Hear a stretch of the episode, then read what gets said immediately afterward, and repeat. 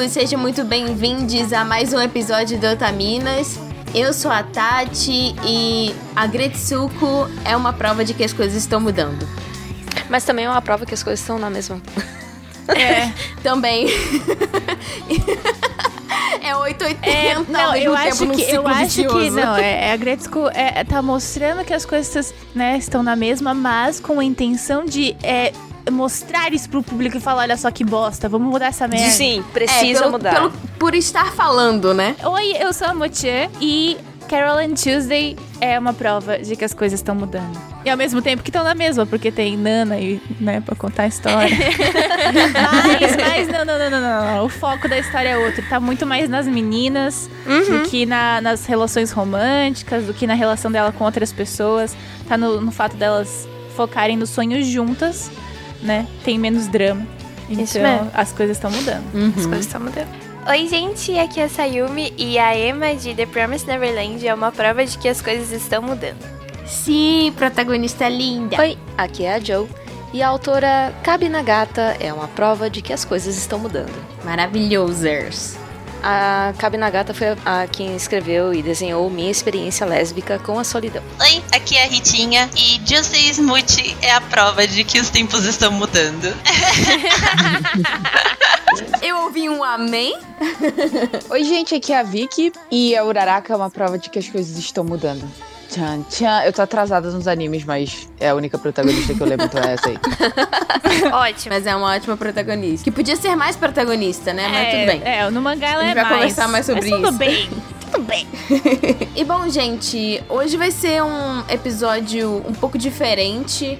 É, talvez vocês ainda não tenham captado totalmente a ideia, mas ao longo do podcast a gente vai explicando. A gente quer fazer um podcast que seja ahn, um, podcast otimista, ahn, que dê esperança para as pessoas, é, pra gente falar de coisa boa. Né, no meio de tanta loucura que passamos e estamos vivendo nesse momento. Mas a gente vai falar mais sobre isso depois dos recados.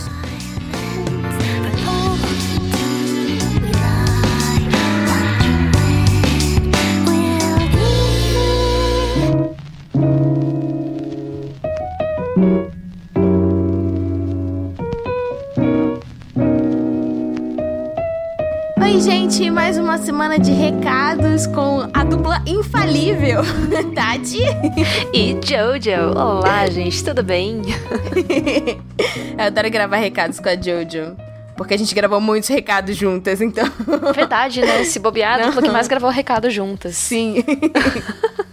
Nós somos as apresentadoras oficiais dos recados otaminescos. Imaginei agora a gente no, no palco, assim, com o microfoninho na mão, aquelas. A é, bancada, assim, né? Otaku nacional. Aí os nossos gatinhos filmando, assim.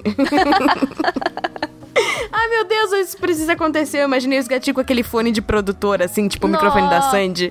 Sim. Ai, que fofura. tá bom, foca, Tatiana, foca, temos recados. bom, gente, é sempre bom lembrar que, né, o Otaminas, ele não se resume só a esse podcast. Várias Otaminas já estiveram presentes e estão constantemente presentes no Anime Crazes, que é o nosso podcast irmão.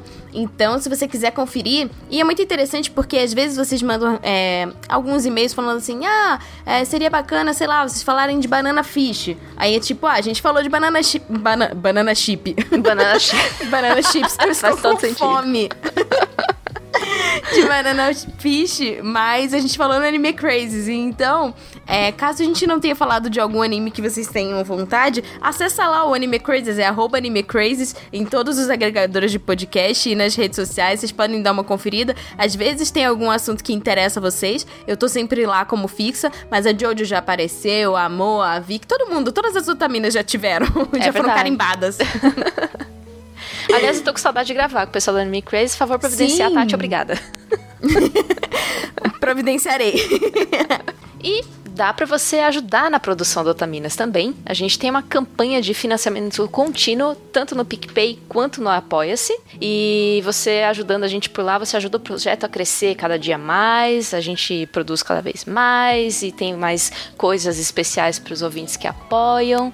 Então, você tem acesso ao antecipado episódio que a gente lança, você tem acesso ao grupo privado com a equipe, a produção e todos os outros apoiadores também. A galera é fenomenal. Aquele grupo é absolutamente fantástico, sim.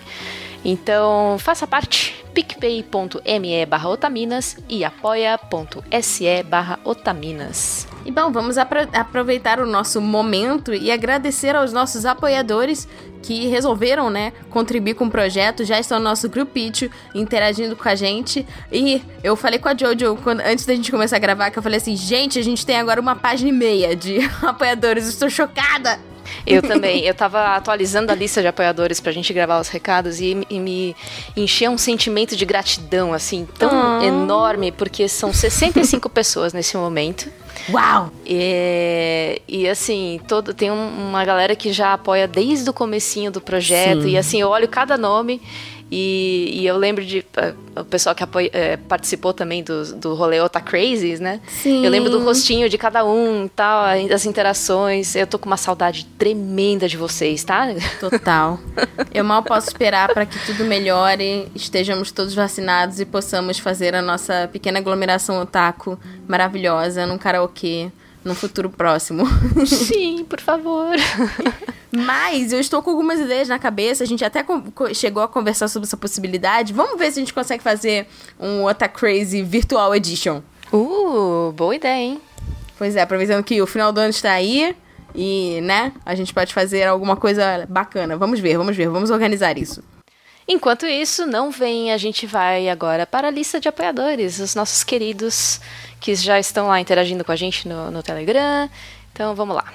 Adélia Metz, Agatha Cristine, Alexandre Nunes, Anderson Corte, André Luiz, André Luiz Alves, Ana Flávia Ratano, Beto, Bianca Dias Bianchi, Bruno Teixeira, Canal Dicas de Cosmaker, Di para Campos, Diego Alves Lima, Edith Garcia, Elizabeth Aguiar, Elson Tavares, Erasmo Barros, Érica Urakawa, Fazto Felipe, Felipe Peixinho, Felipe Pinheiro, Fernanda Marques, Gabriel Avelar, Gabriel Flor, Gabriel Cerro, Gabriela de Saboia, Gerson Cainan, Jean Badi, Jorge Davi, José Veríssimo, Jussiele Santos, Júlio da Silva Godóis, Kaelina, Kenzo Suda, Laura Mello, Leonardo Lacê, Luan Luiz, Luan Sauer, Lucas, Lucas Kevin, Lúcia Lemos, Ludmila Nazaré, Luiz Fonseca,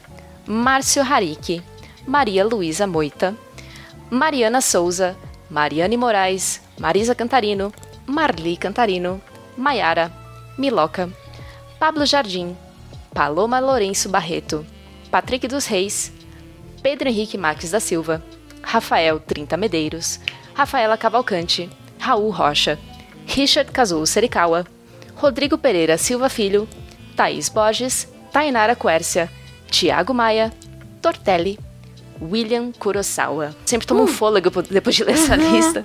Maravilhosa! É um ótimo exercício de respiração. Sim! Ai, ai, gente, muito, muito, muito obrigada pelo apoio, galera. Obrigada de verdade. Ah, e lembrando, caso, sei lá, por acaso o seu nome não esteja do jeito que você quer, você sempre tem a opção de mandar uma mensagem lá pra gente no grupo dos apoiadores. Sei lá, eu não quero que apareça meu sobrenome. Ou, ah, você pode colocar o meu apelido. Enfim, Sim, é tudo personalizado. Como vocês podem perceber, tem alguns apelidos aqui no meio, né? Não é sempre nome e sobrenome. Ou você pode ser um Visiburu-chan, caso você não queira que seu nome seja dito. Também Pois tem é, a essa possibilidade. A gente não tá vendo mais os Invisibiruchans, né? Eles sumiram. todo mundo Visiburu-chan. Mas não sei, de repente tem algum, né, uma restrição de, de, de sobrenome ou um nome social que você queira usar. É, por favor, entre em contato com a gente que a gente altera aqui. Lembrando que esse pessoal, né, é, já recebe o cast extra por serem apoiadores e também receberam os mimos da Dona Dolce.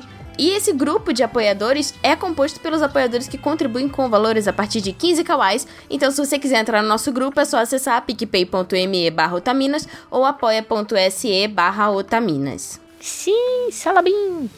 Gente, 2020 tá quase acabando. O que está acontecendo?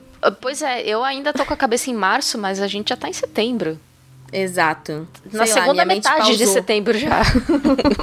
Daqui a pouco é meu aniversário, tipo em outubro. Quê?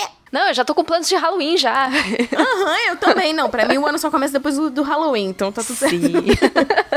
Mas, né, a gente tá falando que 2020 tá quase acabando. E em 2020, né, o Otaminas ele tem uma parceria com Dona Dolce, que é uma marca de duas amigas que uniram essa paixão por papelaria pra criar um projeto que pudesse tanto encantar as pessoas como ajudar as pessoas a se organizarem. E elas fizeram um planner, que são folhas personalizadas para os nossos apoiadores organizarem o que, que eles estão vendo, é, lendo de mangá, anime ou cosplays que querem fazer, doramas, jogos que estão jogando. É uma ótima forma de você se organizar. E o mais legal é que esse planner ele não tem data né, marcada, então você pode imprimir ele para o resto da sua vida. Olha Ah, só. e, e são muito lindinhos eles. Todos eles. Sim, você pode personalizar, né, com é, animes que vocês gostam. Ah, eu quero o ano inteiro de Jojo. Ah, não, eu quero fazer um especial Clamp. Ah, eu quero. Enfim, tem inúmeras possibilidades. É, e caso você seja apoiador e ainda não tenha recebido, manda uma mensagem pra gente. A gente constantemente é, manda de novo lá no grupo, deixa o post fixado. Então a gente ajuda vocês a acharem tanto isso quanto os casts extras que a gente gravou já em outros momentos. Então, lembrem a gente, por favor, a gente tá sempre à disposição pra passar pra vocês as coisas que os apoiadores têm de mimos. Sim. E também sigam a Dona Dolce nas redes sociais, arroba Dona Dolce Loja. É, que ela sempre tem coisas legais lá, elas compartilham. Sim. E já tem planner do próximo ano. Eu espero que seja um ano que a gente possa fazer muitos planejamentos e as coisas estejam melhores. Tomara, tomara. Ah, e falando em caixa postal, aborte missão, aborte missão. Nada de mandar coisas pra gente, né, Jojo? É, é, a gente adora receber tudo que vocês mandam pra gente, só que nós estamos em quarentena. A gente tá em isolamento social. Eu que sou responsável pela caixa postal. Eu, desde março, não saio de casa, não arredo o pé de casa. É, então, assim, se vocês mandaram alguma coisa, tá lá parado. Aí eu não sei exatamente como que funciona, vou procurar me, né, vou pesquisar porque deve estar tá, lá. Aliás, seria interessante se por acaso vocês mandaram, dá um toque pra gente também. Sim. Pode ser por, e-mail. é, que aí eu vou listar tu- tudo que, que tá pendente lá e ver se de repente eu faço uma força-tarefa pra ir buscar, crio coragem, boto a minha, minha, minha roupa, meu hazmat suit aqui. A gente se organiza pra buscar, mas a princípio a gente não vai divulgar a nossa caixa postal até as coisas estiverem melhores. Se vocês quiserem mandar alguma coisa, continuem mandando, mas mandem virtualmente, mandem por e-mail, mandem, tire uma foto da sua carta, do seu desenho, enfim, ou do que você gostaria de mandar pra gente no futuro. Só da gente receber o e-mail de vocês, as fotinhos, os relatos, já é ótimo, já é quase a sensação de estar pegando aquilo na mão. Então, não coloquem vocês em risco, tá tudo bem, não precisa mandar agora. É, não tem pressa pra receber as coisas. E se você já mandou, muito obrigada, a gente vai dar um jeito de pegar. A gente vai ler um e-mail especial, a gente tá juntando mais e-mails, a gente decidiu que a gente vai ler os e-mails em super. É, eu ia falar super e-mails de e-mails, ótimo, né? Super, super casts de e-mails, porque o pessoal parece que tá gostando bastante. Parece que a gente recebe mais e-mails quando a gente faz casts de e-mails, né? Pois é, acho que o pessoal se empolga e fala- sabe que vai ser lido, né? E a gente já tá com, com vários e-mails pra ler, vai, vai ser um, um cast bem gostoso, bem recheado de coisas. Mas esse e-mail em especial a gente separou pra ler no cast de hoje, porque ele é importante. E também, né, esse cast tá bem longuinho, já tem bastante coisa pra vocês assimilarem, então a gente não vai rechear ele ainda mais e se delongar. Se você quiser mandar um e-mail, né, sobre o tema desse programa ou de qualquer outro programa, é só mandar pra podcast@otaminas.com.br e se puder, segue a gente nas redes sociais, Twitter, Facebook, Instagram, é arroba Otaminas, a gente promete, a gente já tá se organizando pra deixar a nossa presença mais ahn, presente. Tinha outra palavra pra dizer. ah, é importante, né, a gente avisar sobre os e-mails também. Que é, se o seu e-mail, você mandou um e-mail, ele não foi lido, você pode mandar ele de novo com um OBS, que ajuda muito a gente a, a separar os e-mails, que é botar, né? Por favor, leia o e-mail e-mail no cast pra gente conseguir separar as coisas bonitinhas. E se não quiser que a gente lê também, põe lá, não leia no cast, porque a gente se empolga, a gente quer ler tudo. Às vezes a gente se separa algumas coisas, né? Ou então, ah, pode ler, mas omite o meu nome. Existem sempre possibilidades, gente. Fiquem Correto. livres. O e-mail vai ser lido no final do cast, então se você tiver curioso, pula lá pro final, depois do, do nosso segundo recados, depois do cast. E, né, sempre bom a gente lembrar e seguir o exemplo da Jojo do hashtag Fica em Casa se você ainda puder. As coisas ainda não estão do jeito que deveriam estar. Muitas pessoas é, já estão tendo que, né, é, voltar a uma semi-realidade por conta de trabalho ou algum outro compromisso. Mas, cara, se você puder, contribui. Aqui em São Paulo as coisas só não estão mais piores do que estão porque muitas pessoas é, tiveram, né, é, a empatia com as outras de tentar ficar em casa o máximo possível e não propagar o vírus. Sim. É, eu entendo que tem muita gente que realmente precisa, porque está sendo obrigada, como a Tati falou, né, em questão porque trabalho demanda e tal. Mas assim, tem muitas reuniões que podem ser feitas virtualmente, né? Tem muita coisa que, que não precisa da, da presença física. O virtual já resolve e é a melhor saída nesse momento. Então fique em casa e beba bastante água, porque a gente está, aqui, pelo menos aqui em São Paulo, a gente está tendo uma umidade muito baixa e se isso hidratem. afeta também a nossa saúde, então se hidratem.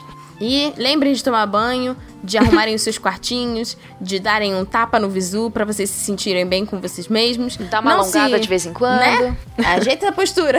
Eu sei que você tá torto aí. E vamos tentar ser gentil com a gente. Eu digo isso para vocês, mas eu também tô tentando. É isso É um aí. exercício diário. Não vamos ser tão duros conosco. Vamos proteger as pessoas que, né, estejam no grupo de risco. Então, é isso. Se cuidem. Fiquem em casa. Beijos 2D. E eu espero que vocês gostem do cast.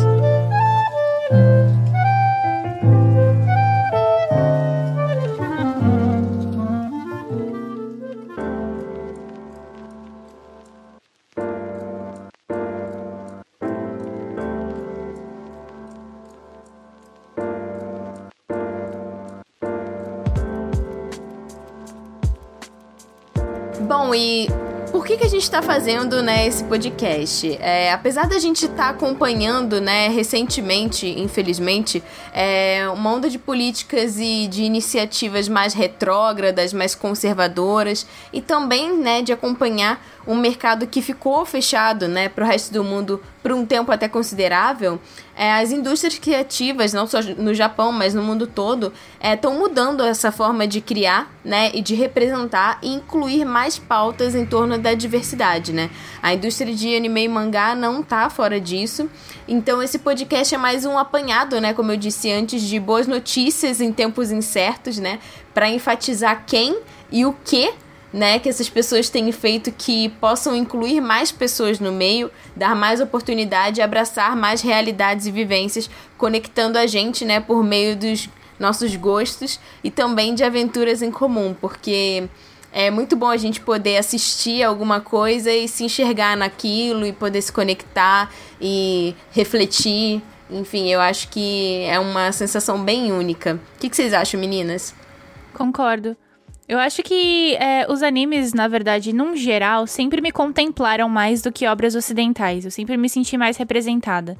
Sempre senti que tinha um espaço para mim, é, com protagonistas femininas fortes, com histórias que é, me ajudavam a entender eu mesma e entender melhor o mundo, né? Então, eu sempre vi isso como um diferencial da indústria japonesa, né? Tem mulheres autoras que são é, fortes na indústria. Então, isso por si só já, já é, é uma forma de, de inspiração pra gente trazer pra cá pro nosso dia a dia. Mas a gente sabe que em qualquer sociedade, né, tem as suas, os preconceitos, suas restrições e principalmente, né, a gente vê que mulheres sofrem de formas diferentes, em lugares diferentes. Então, existem ainda muitas questões que a gente precisa melhorar em vários sentidos. Em vários sentidos. É, não só de gênero, é, de identidade de gênero, é, mas de orientação sexual, é, etnia, né? É, características físicas, enfim. É, e eu tô sentindo que, assim, aos poucos eu tô vendo mais. Conforme vai tendo mais representatividade na indústria, as obras vão ganhando representatividade. Então nós a gente está tendo mais espaço para trabalhar e aí quando a gente consegue ser profissional na área, a gente consegue se expressar através disso também e ser é, e representar outras pessoas é, para as novas gerações, né? Não, não terem essa escassez como a gente teve. Então, É, esse é um, é um ponto que o Otaminas bate sempre, né? Que é que a representatividade importa e muito, sim. porque ela basicamente valida a sua existência. Exato. Então, é importante se ver ali na tela, ou no, no livro, ou no, no mangá, que seja. É, e justamente como a Amor falou, a gente tendo mais diversidade em quem produz, traz mais diversidade também no- nas obras. E isso é ótimo, excelente, maravilhoso. É, e como a gente sempre fala isso, é importante a gente mostrar que as nossas falas, os nossos debates, as pautas que a gente levanta aqui dão resultado, porque muita gente fala, ai, é só mimimi, o Japão tá cagando pra vocês. E esse cast aqui é pra mostrar que não! Sim. Eu também acho que é uma questão de identificação. Eu, pelo menos, me se- sempre me senti muito acolhida por obras asiáticas, por serem. por sempre tratarem de maneira mais sensível as questões que, quando eu assistia alguma. Alguma obra americana, eu, eu me sentia um tanto que repulsa. E eu acho que eles trazem muito isso na maneira deles que eles fazem pra contar as histórias. Então, algo que me marcou muito na infância foi no caso de Sailor Moon, do casal da Haruka e da Michiro, o quanto isso veio de, com uma naturalidade pra mim. Exatamente por essa linguagem, eu sinto que eles que a gente consegue ver um pouquinho dessa indústria mudar, porque é algo muito sutil que não causa um choque tão grande que faz com que a indústria vai mudando e, e temos o que temos hoje. Mesmo na música também. No caso tem o, o cantor de, de Dororo. Na verdade não é um cantor, é um cantore, Sim. cantora. É um Que cantor. é- Uhum. Aham. O Queen Bee, que, que, que é a banda do Queen Bee, eu achei muito chocante. Mas foi um choque muito positivo. Não, o meu foi mais, tipo, uma onda de felicidade. Que, tipo assim, caraca, a música é muito boa, tá todo mundo ouvindo. Às vezes as pessoas que nem estão assistindo o anime estão ouvindo e, tipo, é uma pessoa incrível, entendeu? E, tipo, eu, eu, eu nem sabia, eu fiquei Eu joguei, feliz. joguei aqui no geral, pra quem não sabe é, do que, que a gente tá falando. É, Queen Bee é uma, uma um, um conjunto, né, uma banda é, japonesa que é, ficou muito famosa depois que fez uma participação com o remake do Dororo, né? Eles gravam Isso, a a abertura, abertura. não é? Aquela parte... Icônica, gente. Nossa. E, e- e dois dos integrantes são negros? São Sim, mestiços. e são mestiços e, e uma das É. pessoas é não binária. E assim, é, eu acho que, que é muito bacana, muito positivo a gente ver né, esse tipo de, de coisa acontecendo, justamente para ter mais visibilidade, né? Não só é, no meio que a gente consome, que é anime e mangá, mas assim, né, na sociedade japonesa num geral, começando a abraçar cada vez mais essa noção. É, de globalização, né, de outras culturas, porque a própria Vicky é, já comentou sobre isso, que ainda existe, né, uma, uma barreira, assim, é, para pessoas que são fora dessa caixinha. E a gente vê isso é, assistindo, né, anime regularmente, é, a gente nota que existe também esses padrões reproduzidos na aparência física dos personagens, né? É, a gente, por exemplo, embora tenham personagens de anime negros, né, que tenham é, uma influência, né, dentro da narrativa que seja significativa, muitas vezes é, os personagens principais dos animes acabam sendo, né, é, japonesas ou algum tipo genérico de que, que é lido como, como caucasiano, como branco.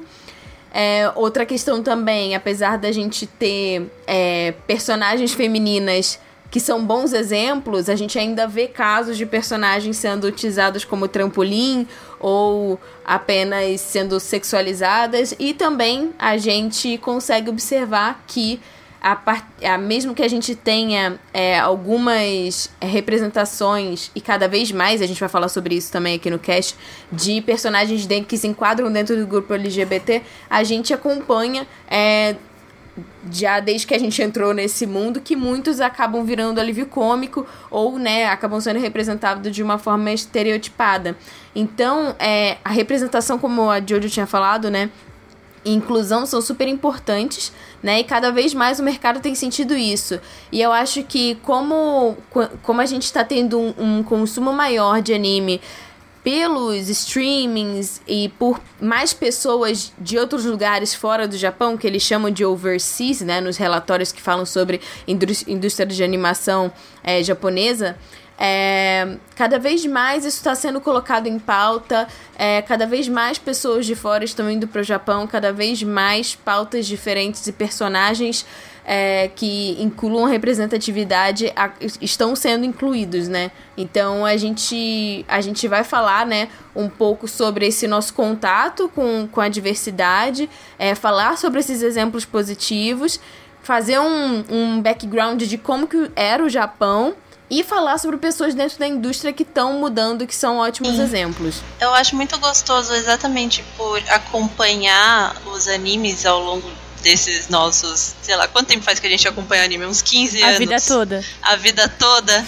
A gente vê essa evolução no, nas animações, nos mangás, de como as pessoas trazem os assuntos. Que é o que a gente sempre fala aqui, seja falando de Sakura, seja falando de todos os, os animes que já passaram pelo Otaminas. É, a gente tava até comentando antes do cast, né, que tipo assim, é é difícil colocar todos os exemplos positivos, porque assim, não é como se não tivessem exemplos positivos, né? É, por exemplo, agora falando de shoujo, né? É, Sakura e Sailor Moon, já na década de 90, já faziam coisas é, super revolucionárias é, de citar é, e colocar personagens dentro do espectro LGBT com muito mais naturalidade, com muito mais respeito, sem tantos estereótipos.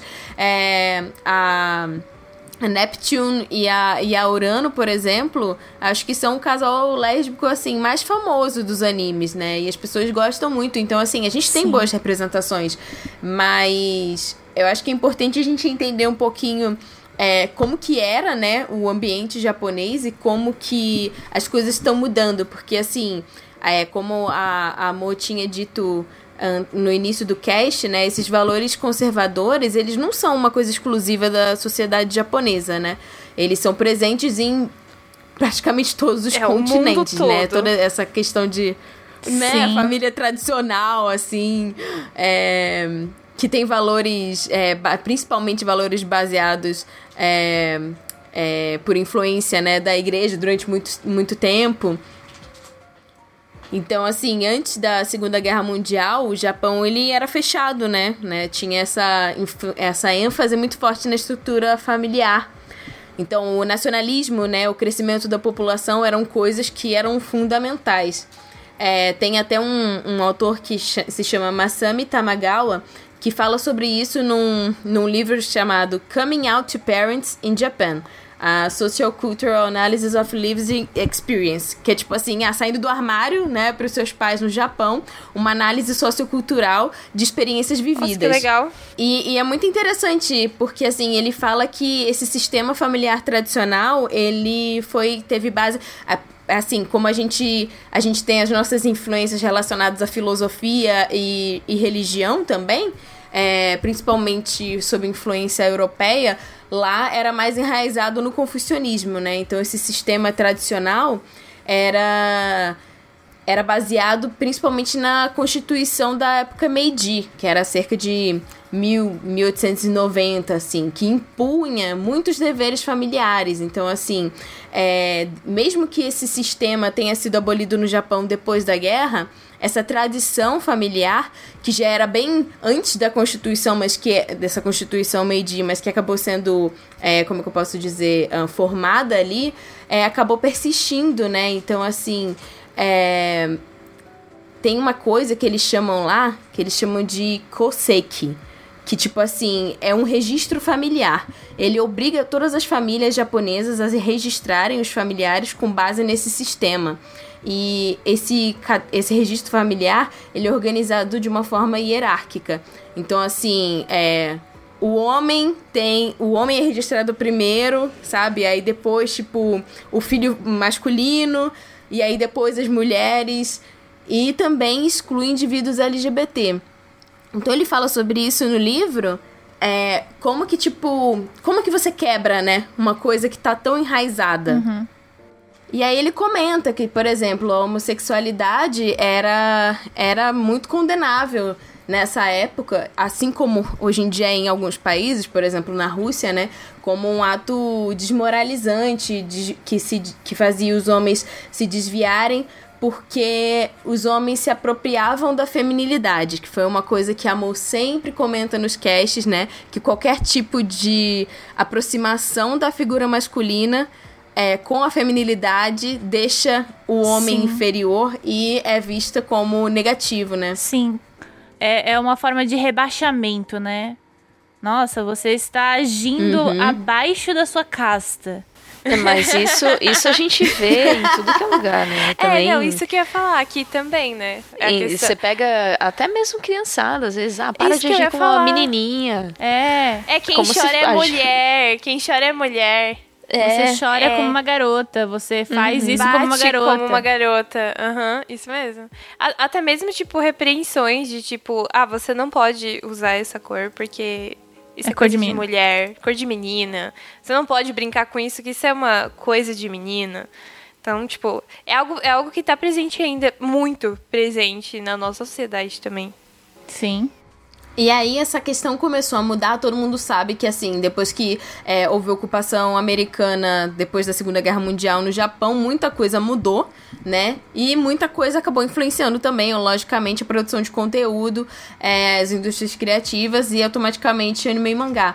Mas tem um livro é, que é, é da Yoshimi Shunya e o, o título é, na verdade, é um artigo. É o que significa americano no Japão do pós-guerra. E aí ela fala que no final da década de 50 a América ela foi tipo destilada como uma imagem uniforme para o Japão, né? É, justamente para ganhar o coração das pessoas. Então assim, eles falavam, né, no início dos anos 50, é, que assim, América era meio que um modelo a ser imitado, né? Então, assim, a América começou a ser associada a, tipo, cultura pop, juventude, principalmente para a juventude japonesa. E aí você vê, você consegue ver nas imagens é, de fotos dessa época, tipo assim, os jovens japoneses com o estilo totalmente influenciado pelo estilo que eles chamavam, né, de estilo americano daquela época. Mesmo que esse estilo pudesse ter origem de outro lugar, enfim, a América era tipo a, a toda a exportação desse desse pacote de coisas que foi agregado, né, à, à sociedade japonesa. E assim, a gente consegue perceber isso, a Vicky já comentou várias vezes, é, em muitas preferências japonesas, é, em hoje, muitos né? endeusamentos, é. né? Até hoje. Acho que no que mundo virou meio que um modelo. Acredito Sim. que ah, o estereótipo da vida americana é um padrão que é seguido no mundo inteiro como como ah, desejável, como né? É desejável como todos nós queremos viver, né? Mas eu ia só comentar que eu acho, eu fico impressionada como esse país conseguiu exportar essa ideia de American Way of Life como sendo algo fantástico e sensacional que todo mundo quer ir atrás. E ninguém sabe muito bem ao certo o que é, só tem esse, esse ideal, assim. Aham, uhum, sim. É, eu tenho uma outra opinião sobre o assunto, mas fica para uma outra coisa. E assim, essa, essa exposição, como qualquer coisa, tem pontos positivos e pontos negativos, mas de qualquer forma acabou abrindo o Japão para outras culturas, né? E acabou fazendo com que o povo japonês tivesse mais consciência das diferenças entre né, a, a cultura deles e a cultura de outras pessoas de fora, eu acredito, né? Amiga, é... assim. Bom, assim, a opinião que eu ia falar é. Eu acho que tem muito a ver por, é, com a questão do, da liberdade assim que os Estados Unidos dele representa. Então, no Japão, enquanto a cultura deles é muito fechada e tem toda essa questão hierárquica e ainda é muito forte, para eles, pelo menos assim, na minha experiência, eu vivendo lá, entrando, entrando em contato com eles, eu percebia que assim, essa a cultura americana para eles não era não era a questão política ou nada dessa parte, era mais assim, a questão do que você se você quiser ser alguma coisa, você pode ser. Então era, era assim, bem focado na questão uhum. da liberdade. Né, nessa parte do freedom que vem do, do, dos Estados Unidos. Então eles pegaram bem essa ideia e eles tentam anexar na vida deles para eles poderem ter essa liberdade que a cultura e a sociedade japonesa não promovem uh, ou não, não faz parte da, da, da, cultura milenar deles, né? Então eles acham, eles ficam muito impressionados, assim como no Ocidente, é, em, em, assim, no Ocidente como um, no, no todo. Principalmente para as mulheres, é, exato, né? Principalmente para as mulheres. No Ocidente como um todo, não, é, mas assim, usando os Estados Unidos como base dessa questão da liberdade deles poderem fazer o que eles quiserem e poderem ser o que eles quiserem, as mulheres também terem uma parte na sociedade, apesar de todos os países ainda estarem passando pelos seus próprios, seus próprios problemas é, socioculturais e tudo mais, eles veem muito, pelo que eu percebi, os Estados Unidos com essa liberdade. Eu acho que é, o Japão, depois que perdeu a guerra, na verdade, acabou tendo essa, essa relação meio de, de que precisou abaixar a cabeça e é, esse poder bélico, esse poder é, físico que os Estados Unidos impôs no mundo todo é o que fez com que eles ditassem as regras. Né? Então tem questões políticas aí, tem questões. Mas é, é, é inter... eu, eu acho interessante quando a gente começa a estudar uma. Quando a gente começa a estudar uma sociedade, uma cultura, a gente tem que levar em consideração a história e a relação entre os países. O Japão, ele é os Estados Unidos da Ásia. É. O Japão é um país imperialista, o Japão é um país é, que é na nacionalista, que invadiu vários outros países ali naquela região. Eles escondem isso do mesmo jeito que os Estados Unidos escondem que eles estão em guerra, porque né, o, os Estados Unidos estão em guerra. É, e, e, e, não é uma novidade, né? Mas a gente não fala muito sobre isso, a gente não é, conversa sobre a necessidade dessa guerra que está acontecendo. Mas ela está acontecendo. E a gente precisa entender que apesar da gente a gente admira a cultura, a gente admira muitos pontos, mas a gente precisa entender que ninguém é santo e nada é perfeito. É. Então, é, quando a gente para para avaliar, a gente precisa levar em consideração essas questões que são locais, né? Como as, a, é. a, gente sempre comenta aqui, questões culturais específicas, né, da história de cada país, é, que fazem, que justificam certos tipos de opressão, né?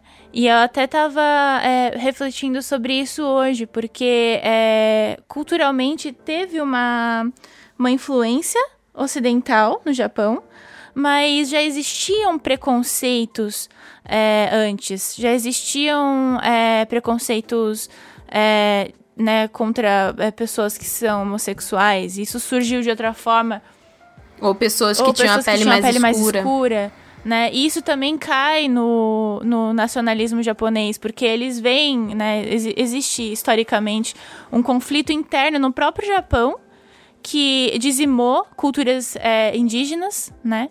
É, e que é o okinawanos e que até hoje existe um, existem resquícios. Então é interessante, inclusive eu recomendo para vocês é, tem, tenho algumas é, conhecidas que falam sobre isso. Eu não tenho agora porque é, referência, mas é, se, você, se vocês se inteirarem, se procurarem é, conversar, ou. É, não conversar, né? Mas ouvir. Tem a arroba isso, Shimabukaki, né? Que é. Que ela fala ela muito fala sobre muito no Twitter sobre essa parte de Okinawa. Todos os, os, os é, amarelos descendentes de leste asiáticos, é, mais especificamente japoneses, que estão pesquisando sobre, sempre comentam né, esse tipo de coisa. É, vem de forma realista o Japão. É, os nipo-brasileiros têm é, se expressado de forma mais firme com relação à sua própria identidade e é, fazendo né, análises críticas de ambos os países. Então, recomendo o Twitter dela. Eu sigo, acompanho muito o trabalho dela.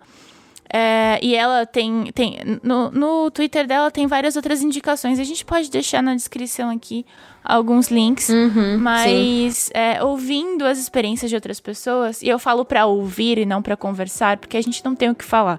A gente tem realmente que ouvir.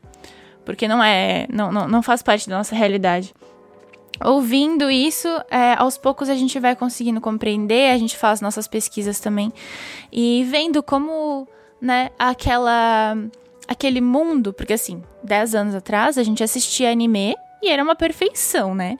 a gente queria ir pro Japão, morar no Japão, porque tudo lá é muito mais perfeito do que aqui no Brasil, porque a gente tem essa síndrome de vira-lata, porque né, a história brasileira fez com que a gente se sentisse assim.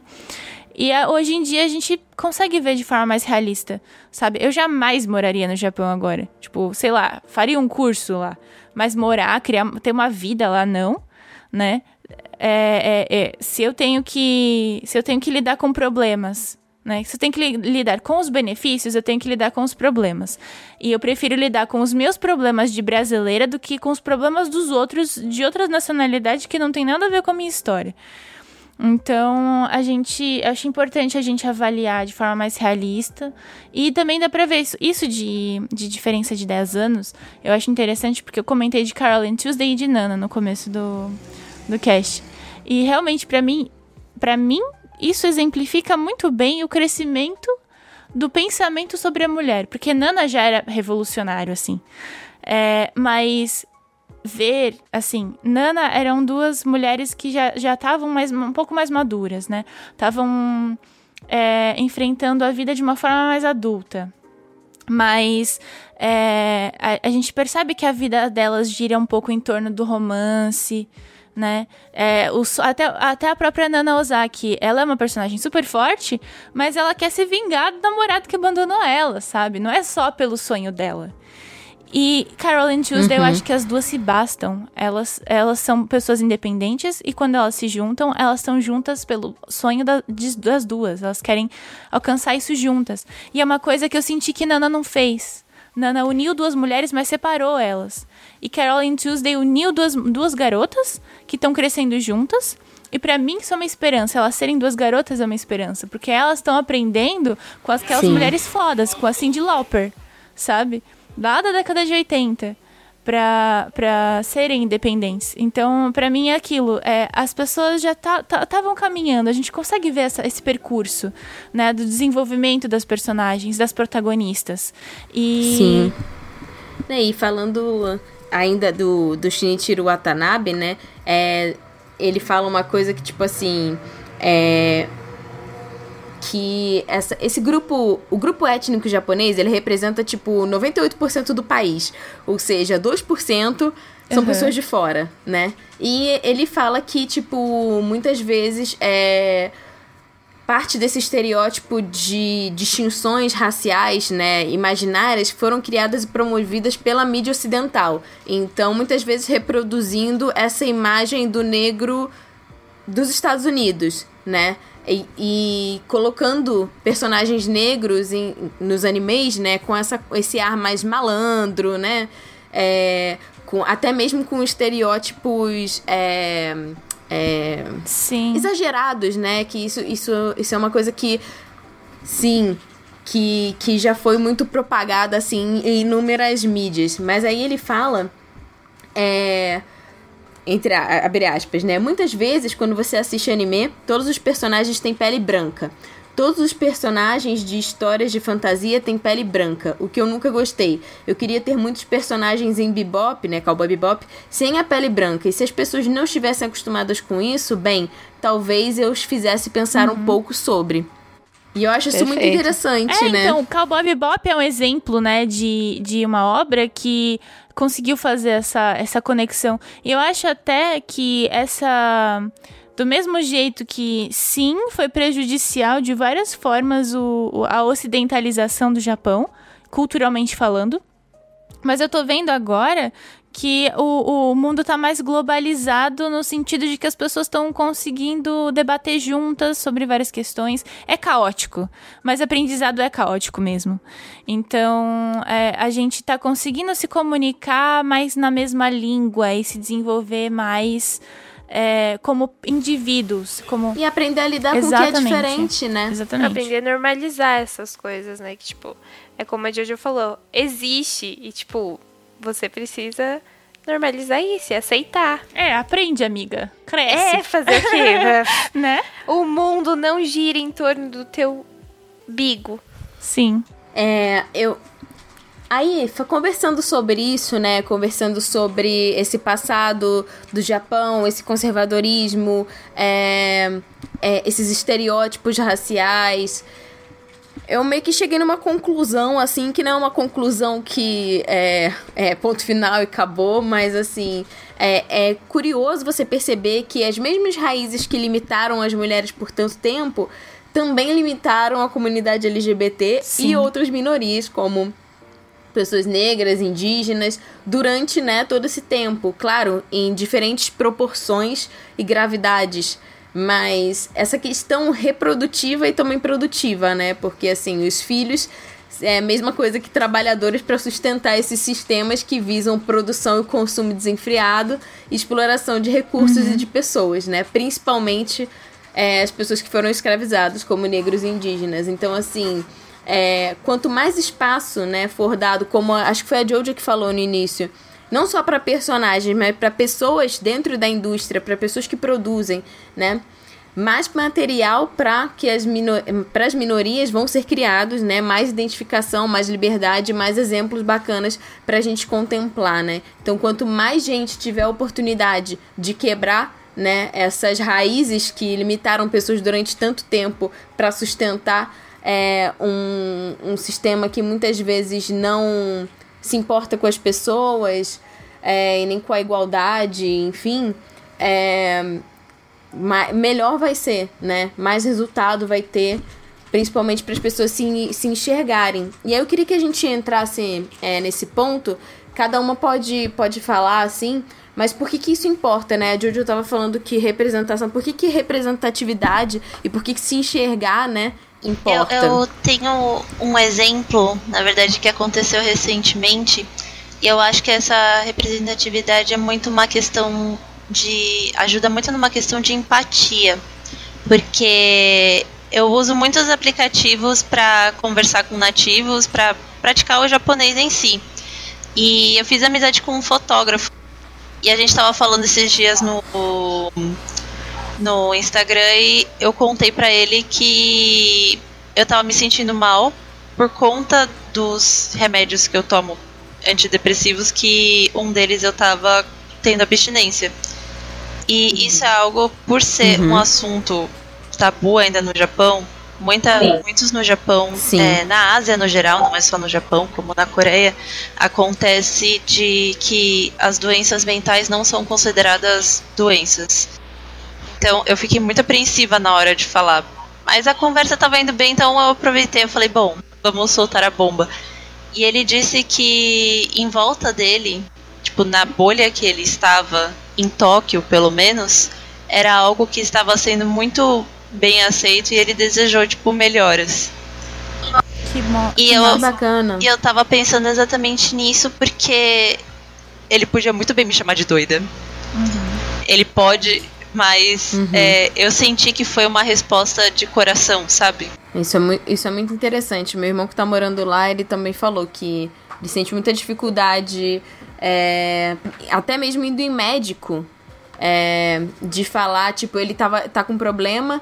É, que não tinha nada a ver com isso, e ele foi no médico e ele falou: Ah, dependendo de como eu senti o médico, eu vou falar ou não que eu tô tomando remédio X, que ele já tava tomando desde aqui do Brasil é, um ansiolítico, porque ele ficou com receio de que se ele falasse, o médico já ia olhar para ele com um olhar mais preconceituoso, tipo, ah, essa pessoa, essa pessoa é maluca, essa pessoa é pirada, né? Então, realmente Mas você é um sabe assunto... que até na Coreia, alguns anti ansiolíticos, essas coisas, eles são considerados legais.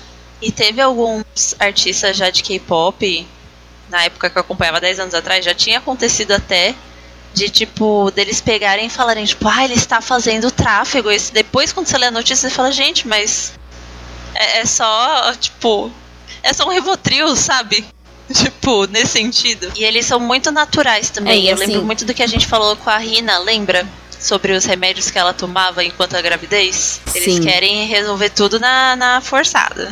É, ele, é, pelo que eu lembro, assim, um, da minha experiência em particular, porque, como a Mo falou, é tipo. É sempre muito a visão é, que a gente tem particularmente das experiências que a gente acaba tendo na vida, né? Então, uma das coisas que eu percebi muito neles, assim, uh, pessoalmente, foi que eles têm uma, uma dificuldade muito grande de admitir ou ou procurar resolver esse tipo de problemas que eles não consideram como doenças ou, ou coisas a serem tratadas, eles buscam, eu acho que eu já comentei isso algumas vezes em alguns podcasts, eles buscam artifícios para mascarar aquele problema é, de outra forma. Então, por exemplo, é, eu morei numa casa, a minha, acho que é a minha terceira casa e última casa no Japão. Eu morei com essa família que eles eram. No Japão existe muito 880, né? Grayscale é raro você ver pessoas que são balanceadas, né? Normalmente, assim, ou pessoas muito rígidas ou pessoas que elas, elas vão totalmente contra Uh, é, que elas vão totalmente contra a cultura, entre aspas, uh, principal no Japão. Então eu morei nessa família que era o 80, que era o total diferente, assim, é, é obviamente não é tudo, eles seguem um, exatamente as mesmas tradições, as mesmas coisas, eles são só um pouco mais, um, que a gente consideraria como, entre aspas, delinquentes, né, os Yankees. E a filha da família, né, a minha irmã, ela foi uh, ela, ela foi uma pessoa assim, muito difícil na vida dela, ela não conseguiu se um, adaptar ao sistema de ensino japonês e a fazer nada, ela odiava estudar, ela mesma se chamava de burra, que ela não queria saber. Então, para esse tipo de gente que não consegue se adaptar ao sistema escolar, eu lembro que ela ia numa escola é, na qual ela só ia tipo duas vezes por semana nessa escola. E os, eles tinham aulas especiais. Eu não sei se a escola era paga ou não, eu já não sei dizer para vocês. Você tem que pagar esse tipo de escola, também é, é, é pública. Mas é uma escola voltada para pessoas que não se encaixam na sociedade. Mas, assim, muitas dessas pessoas, elas têm esses problemas, assim, é, emocionais muito intensos, né? Problemas mentais, e eles não tratam isso como a Rita falou, como uma doença ou como algo a ser tratado. Eles porque pelo que eu percebi, eu notei que para eles é como se eles estivessem invadindo a sua, o seu direito de escolha de você e, e a, a, tua parte emocional, que é a qual que eles têm muito problema para eles poderem uh, desenvolver e conversar com outras pessoas e, e interagirem socialmente, porque essa parte é muito truncada para eles ainda por conta da maneira como a sociedade deles reflete essa interação social, é, para eles era meio que é, era, era assim, tipo, ah, eu não, não posso invadir o espaço pessoal daquela pessoa e falar sobre os problemas dela, porque ela sabe os problemas dela e, e aí não tem o que tratar, não tem o que fazer, ela sabe da vida dela. Tipo assim, entendeu? Eu não tô dizendo no sentido assim, ah, eles têm que invadir e falar com a pessoa. Não, mas eles também não têm pelo que eu percebi, eles, as próprias pessoas que se sentem assim emocionalmente é, transtornadas ou que não conseguem curar determinadas situações pelas quais elas estão passando emocionalmente, elas não procuram profissionais da área, psicólogos ou psiquiatras. Eu acho que são casos muito extremos, assim, na minha experiência, pessoalmente. Então eu vi eles muito usando subterfúgios é, tipo bodes expiatórios para eles poderem falar: bom, tudo bem, a gente tem essa caixa da sociedade que não consegue entrar dentro de colégios normais ou não consegue interagir com outras pessoas porque eles são delinquentes, ou porque eles são muito depressivos, ou porque eles têm problemas mentais. Então vamos colocar eles numa escola especial, onde tipo o número de alunos é reduzido na sala de aula e eles fazem o que eles querem, porque. É, eu morei com a, a minha amiga americana que ainda mora lá no Japão hoje em dia ela foi estudar nessa escola. É, ela, ela, veio, é, ela veio pro Japão, aí ela ficou na minha escola, aí ela foi embora, só que ela queria voltar. E aí, quando ela voltou, a, a mãe da minha família, dessa última família, é, é, foi falar nessa escola, perguntar se eles podiam receber ela como estudante. E aí a escola aceitou. Então ela veio com outro visto para essa escola especificamente. Só que tipo para ela foi uma experiência muito complicada porque as pessoas claramente elas precisavam de ajuda assim psiquiátrica na escola. Só que como eles têm, como assim eu disse da minha observação que eles têm esse receio de entrar na parte emocional das pessoas, porque isso é, é muito pessoal, isso é de cada um, eles não, não, não podem falar sobre é, ela teve uma dificuldade imensa. Ela teve, tipo, teve uma vez que ela tava falando com uma pessoa e a pessoa começou a agredir ela e até mordeu ela, um dos alunos. Mordeu, ela voltou, ela voltou para casa com um roxo gigantesco no braço, assim. E aí eu falei, caraca, cara, o que que aconteceu? Ela falou, ah, me morderam na escola. Mas eu acho que é exatamente isso que acontece quando a pessoa não tem nenhum tipo de respaldo de, de cuidado social, que eles colocam é, todas essas pessoas que claramente precisam de ajuda profissional juntas numa sala de aula. Ele falou assim, eles não respeitam os professores, porque eles são dados como, tipo, outcasts da sociedade, né? Eles não obedecem às regras japonesas. E eles fazem o que eles querem, eles ficavam tacando papel na sala, ficavam xingando o professor. Era uma e não era, eu fui uma vez visitar essa escola. Eu quando eu vi, você percebe as pessoas, elas realmente elas precisavam de ajuda assim, você olhando, é uma coisa que você tem que ver assim. Eu quando você observa, você bate o olho numa coisa, você percebe que aquelas pessoas falam assim, cara, a, o tipo de aula que eles estão tendo aqui, isso não vai ajudá-los de forma nenhuma a se integrarem na sociedade depois. Uhum, tapando o buraco, o sol com a peneira, né? É, tá tipo tapando o buraco com a peneira, assim. É, era, era mais ou menos desse, dessa forma. Eu notei, porque eu fiquei um dia lá, eu tirei um dia para ir na escola, eles me receberam também. E nossa, assim, eles não respeitam os professores também, é, nem nada. É. Eles, por, por conta dessas, é, desses problemas emocionais mesmo. Então, eles estavam, que eu vi, eles descontavam nas pessoas. Aí teve essa vez que um menino veio e agrediu a Jordan. Não, é meio que um hospício, né? Tipo, eles não. Eles ao invés de cuidar. Não, é, não é nem um hospício, na verdade, né? Ao invés de cuidarem, eles colocam, tipo, igual animal em jaula. E aí nisso cada um que não tem o apoio vai estourando, vai explodindo, começa uhum. a voltar pros pra, pra, pro método, já que ninguém me entende quando eu falo, eu vou, eu vou bater, eu vou. Fica mais primitivo, né? A relação, e dá nisso. Fazendo um, uma conexão desse assunto com essa questão da representatividade, é, porque assim, muitas pessoas ligam representatividade é, mais com questões é, étnico-raciais ou do grupo LGBT. É, claro que tem relação com isso também, mas é, representatividade, de, a palavra em si, né, tá ligado com representar alguma coisa.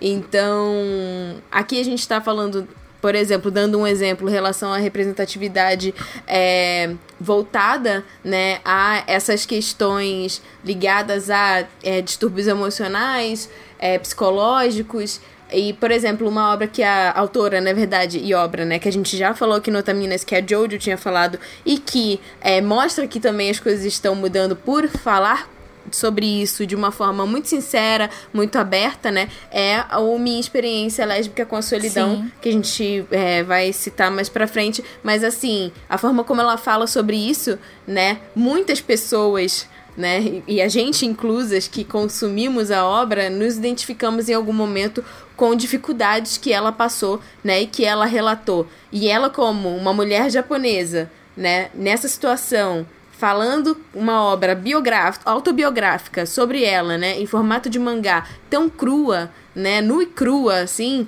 é, é uma mudança muito grande, né? Porque ela tá abrindo sobre as questões e os problemas emocionais e depressivos que ela teve numa cultura que, é, por muito tempo, olha para isso de uma outra ótica, né? Com outro olhar. Então, por isso que, que isso é importante, né? E aí, assim, a gente separou aqui é, sentimentos de aceitação, né? Ideias para histórias, oportunidades de autor e de, de outras animações e também redução do racismo, né, como motivos do porquê a representatividade importa. E esse primeiro tópico de sentimento de aceitação tem muito a ver com isso que a Ritinha falou, né, de você ter não só se enxergar também, mas você tem empatia pelas outras pessoas que estão dentro, né, desses grupos que estão sendo representados nessas obras. Dá uma segurança, né? Porque mostra, eu acho que não tem uma segurança maior que a gente pode ter na vida quando a gente percebe que não tá sozinho e que tá sendo as pessoas estão tentando pelo menos compreender o que a o gente ser humano, passa. É, o ser humano é uma criatura coletiva, né? A gente precisa do ambiente, a gente precisa de respaldo. É, e assim, conforme a gente vai crescendo, a gente vai percebendo que os nossos traumas na nossa vida, eles estão muito relacionados a isso também, né? A forma como o mundo enxerga a gente, a forma como a gente é, é, consegue perceber o mundo e as, as influências que a gente tem no dia a dia, né? Então imagina, é, numa sociedade que a comunidade não se importa com o crescimento né, da, da criança, do jovem, é, que não cuida desse. Que, que não dá esse respaldo emocional, é, é claro que, que vai ser uma sociedade que vai é, tender ao isolamento, né? E a gente percebe isso nas taxas de natalidade, a gente percebe isso na, na taxa de vícios que existe no Japão. Não só vícios em coisas que a gente conhece aqui como vícios, em cigarro, bebida, que lá é muito também é, é, é, é grande o número. Mas uhum. vício em jogos. Sim, sim. Né? É, a própria indústria japonesa inteira, ela se alimenta do, dos vícios dessas pessoas solitárias, né? Quando a gente fala de otaku no Japão, é outra história. Aqui a gente gosta da parada, compra as coisinhas, se diverte, sai com os amigos, dá rolê. E óbvio que no Japão tem pessoas que é, agem dessa forma também, que né, tem uma vida muito parecida com a nossa, mas tem grupos de pessoas que não conseguem socializar e foca nisso como uma obsessão para preencher é, o, o para preencher a própria vida, né? É, já que não consegue se relacionar com outras pessoas, já que não é bem, bem recebido na sociedade. E isso é, é triste, amiga, isso né? Que, é, isso que você falou é muito importante, porque isso é uma coisa que eu percebi muito, assim. E, e é fácil de perceber também, mesmo não tendo uma experiência direta no Japão. É muito importante isso, porque é, a, a própria a própria cultura, né, a própria o sistema capitalista assim na questão uhum. é, de como é que eu posso explicar? Eles tentam ganhar é, profits em cima dessa dessa dessa tipo dessa, dessa falta de, de, Exato, da falta de desenvolvimento emocional ou da, da ajuda emocional das pessoas. Então eles só ganham dinheiro em cima, eles fazem dinheiro é. em cima. Inclusive, a terceira temporada pessoas. de Agretzko é exatamente sobre isso né? Interessante. Exatamente. Nem a segunda. Você começa. Ainda não assisti. Tá? Você começa a assistir exatamente sobre isso. Não vamos nos aprofundar aqui, mas é exatamente sobre isso. Como uma pessoa não consegue se aceita socialmente e acaba recorrendo a esse tipo de coisa.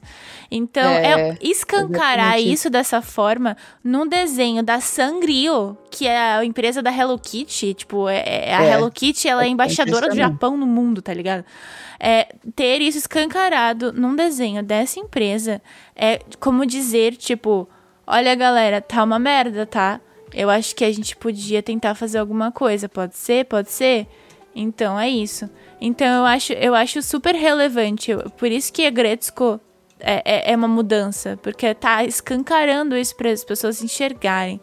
Isso me lembrou um caso que pode. É, vai ser um assunto para outro cast mas eu estava assistindo uma reportagem sobre quando os pais se separam e os filhos, tipo, com quem ficam os filhos, né? Se fica com a mãe, se fica com o pai.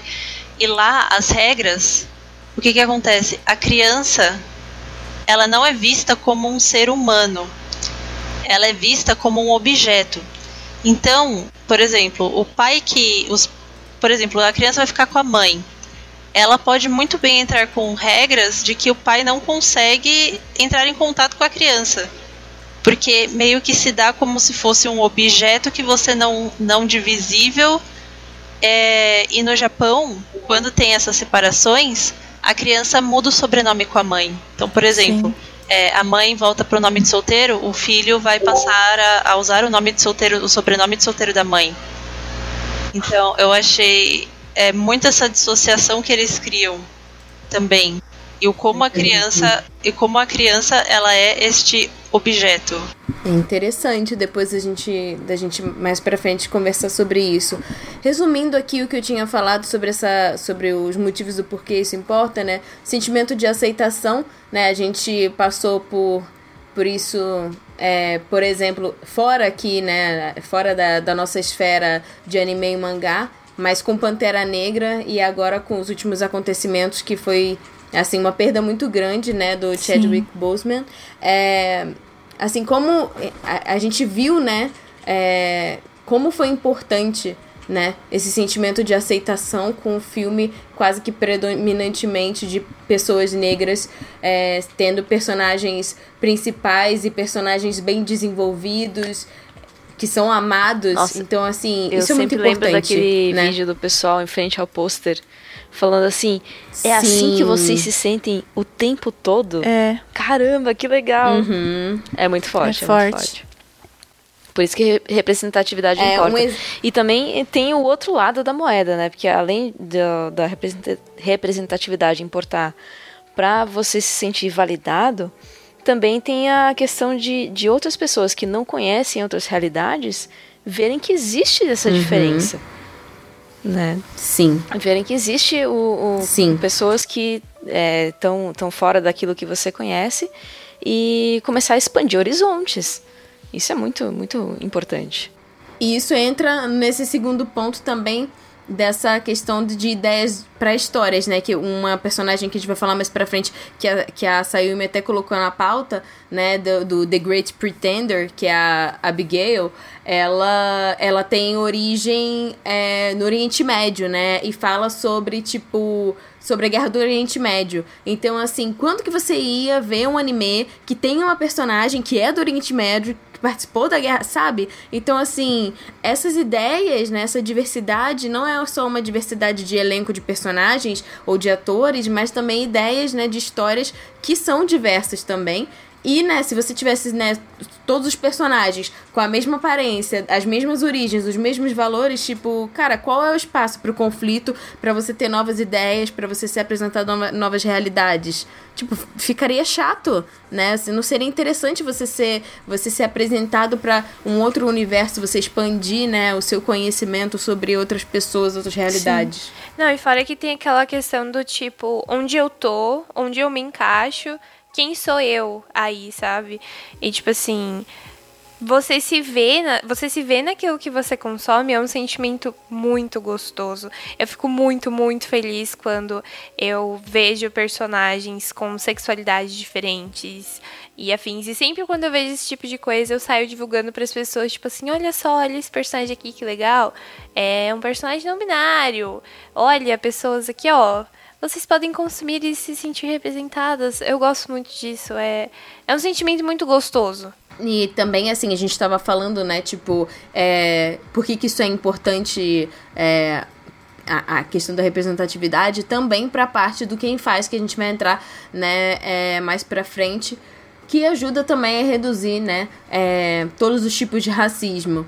Porque quando você incentiva né, mais diversidade dentro de uma indústria, você aumenta o número de oportunidade para autores, animadores, showrunners, enfim, é, que estão dentro dessas minorias a terem né, papéis de destaque, a terem importância, a serem ouvidos, a serem vistos como exemplos. Né? Então, assim, é, a gente dando um exemplo, né? Por exemplo, é, imagina um anime que tem um elenco totalmente negro, né? Vai falar sobre, tipo, sei lá, um anime que se passa na África e. ah, sei lá, um anime do, do Pantera Negra, né? É, uma escala de personagens seria muito interessante. Então, tipo assim, é, por exemplo, você precisaria. Uma obra que fala sobre isso acaba demandando, né? Um elenco também, é, por exemplo, um, negro, um, um elenco de dubladores negros, né? Proporcionando mais oportunidade a pessoas que talvez não tivessem essa oportunidade antes. Então, assim, você cria um movimento, né? E mais pessoas se vendo na tela também são mais pessoas dando asas à imaginação e pensando é possível que eu esteja nesse lugar também é possível que eu seja protagonista da minha própria vida então assim isso é muito importante né isso isso literalmente salva É, eu vidas sempre lembro da, de um relato da Whoopi Goldberg, porque ela, é, quando ela era criança, ela queria ser artista, né? Mas ela não via. ela- ela- ninguém acreditava nela e ela não via futuro nisso, porque, né? A indústria só tinha gente branca. E aí ela comenta que quando ela foi. é, é, quando ela foi, quando ela viu a Uhura em Star Trek, foi quando ela falou: Eu posso estar ali também.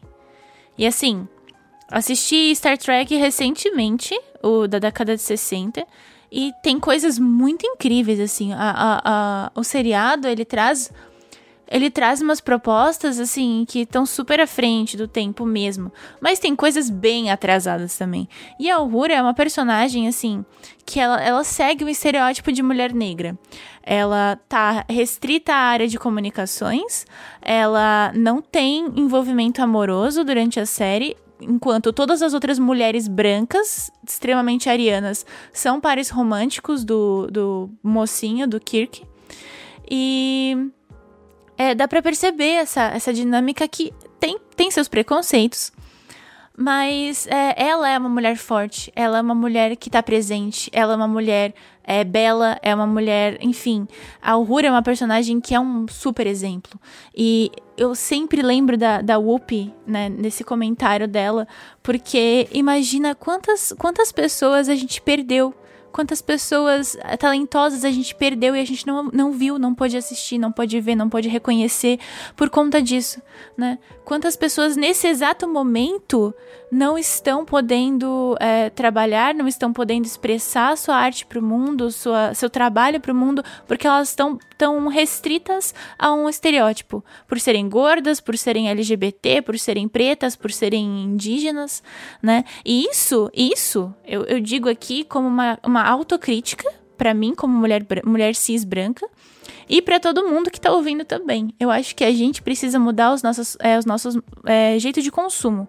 A gente precisa mudar como a gente consome as coisas. A gente precisa nós, por nós mesmos, procurarmos autores é, de outras realidades para gente estimular essa diversidade, para gente é, aprender a ser mais respeitoso uns com os outros e não ver como algo alienígena, como algo distante. Eu, é, é interessante esse relato da Whoopi Goldberg é, para frisar justamente a, a, importância da representatividade. É, o quanto de pessoas que a própria Whoopi também não, não influenciou e não, não é, incentivou a seguir carreira, a, a, ser alguém melhor, sei lá, enfim. Um movimento Exatamente, em cadeia, cascata né? Assim, que dá você vai uma, uma personagem e deve ter influenciado é, várias gerações Sim. de pessoas, né? Sim. Então, quanto mais personagem, melhor. Eu queria fazer uma uma indicação, né? A Amor tava falando que a, a Whoopi, nesse trabalho, ela tava com o estereótipo é, de mulher negra e também algumas coisas estão mudando também. Por exemplo, tem aquele filme Estrelas Além do Tempo, que fala sobre três amigas negras matemáticas na NASA, né? E isso é baseado em, em uma história real é, que fala né, so, sobre elas trabalhando lá dentro é, e que entraram na história justamente por serem personagens fundamentais para a corrida espacial americana na época da Guerra Fria. Então, assim, é, são histórias que a gente está sabendo agora, uhum. sabe? É, e de mulheres em, em áreas que principalmente, né, uma mulher negra numa área de exatas dentro de uma corporação como a NASA. Então, assim, é, é muito interessante de, de você assistir. A gente entrando aqui no bloco do quem faz, né? É a gente tem alguma, alguma lista, assim, a gente não vai conseguir por conta da, da quantidade de coisa que a gente falou aqui no podcast, para também não ficar um podcast de quatro horas. Eu sei que vocês estão aí pensando, sim, por favor, quatro horas de Otaminas, mas nesse momento é uma hora da manhã em que estamos gravando, mas a gente vai falar um pouco sobre é, alguns autores, mangakás, é, editores, diretores, enfim, pessoas é, que fazem parte, tipo, da, da parte da indústria, dessa indústria criativa em diversos pontos, que são, que são pessoas que estão mudando o meio, né? É, o primeiro nome que a gente tem aqui, ó, é assim, do nosso coração, é a Mariocada. A gente não vai entrar em muitos detalhes em relação a ela, mas é uma roteirista, diretora de animes fantástica. A gente tem um episódio só do arquiteto de animação só pra ela. É que foi roteirista de Anohana, Araburu, Kisnaiver, agora tem o filme da Netflix que saiu Olhos de Gato, então assim, ela, ah, é, ela é muito filme. incrível. Ela ela como, como ela assim um dos grandes nomes assim da direção e, e de roteiro de animação e você vê né? É, como as histórias dela têm ótimos exemplos de personagens, principalmente personagens femininas, mas assim, de personagens é, muito mais é, palpáveis, né? Muito mais identificáveis, muito mais representativos. A Yoko Kano, queridíssima da Mochan. A gente um dia vai fazer um arquiteto de animação sobre ela também, então a gente não vai se estender muito, né? Ela é uma compositora é muito famosa. Maravilhosa. Ela é uma das compositoras mais famosas do Japão, assim.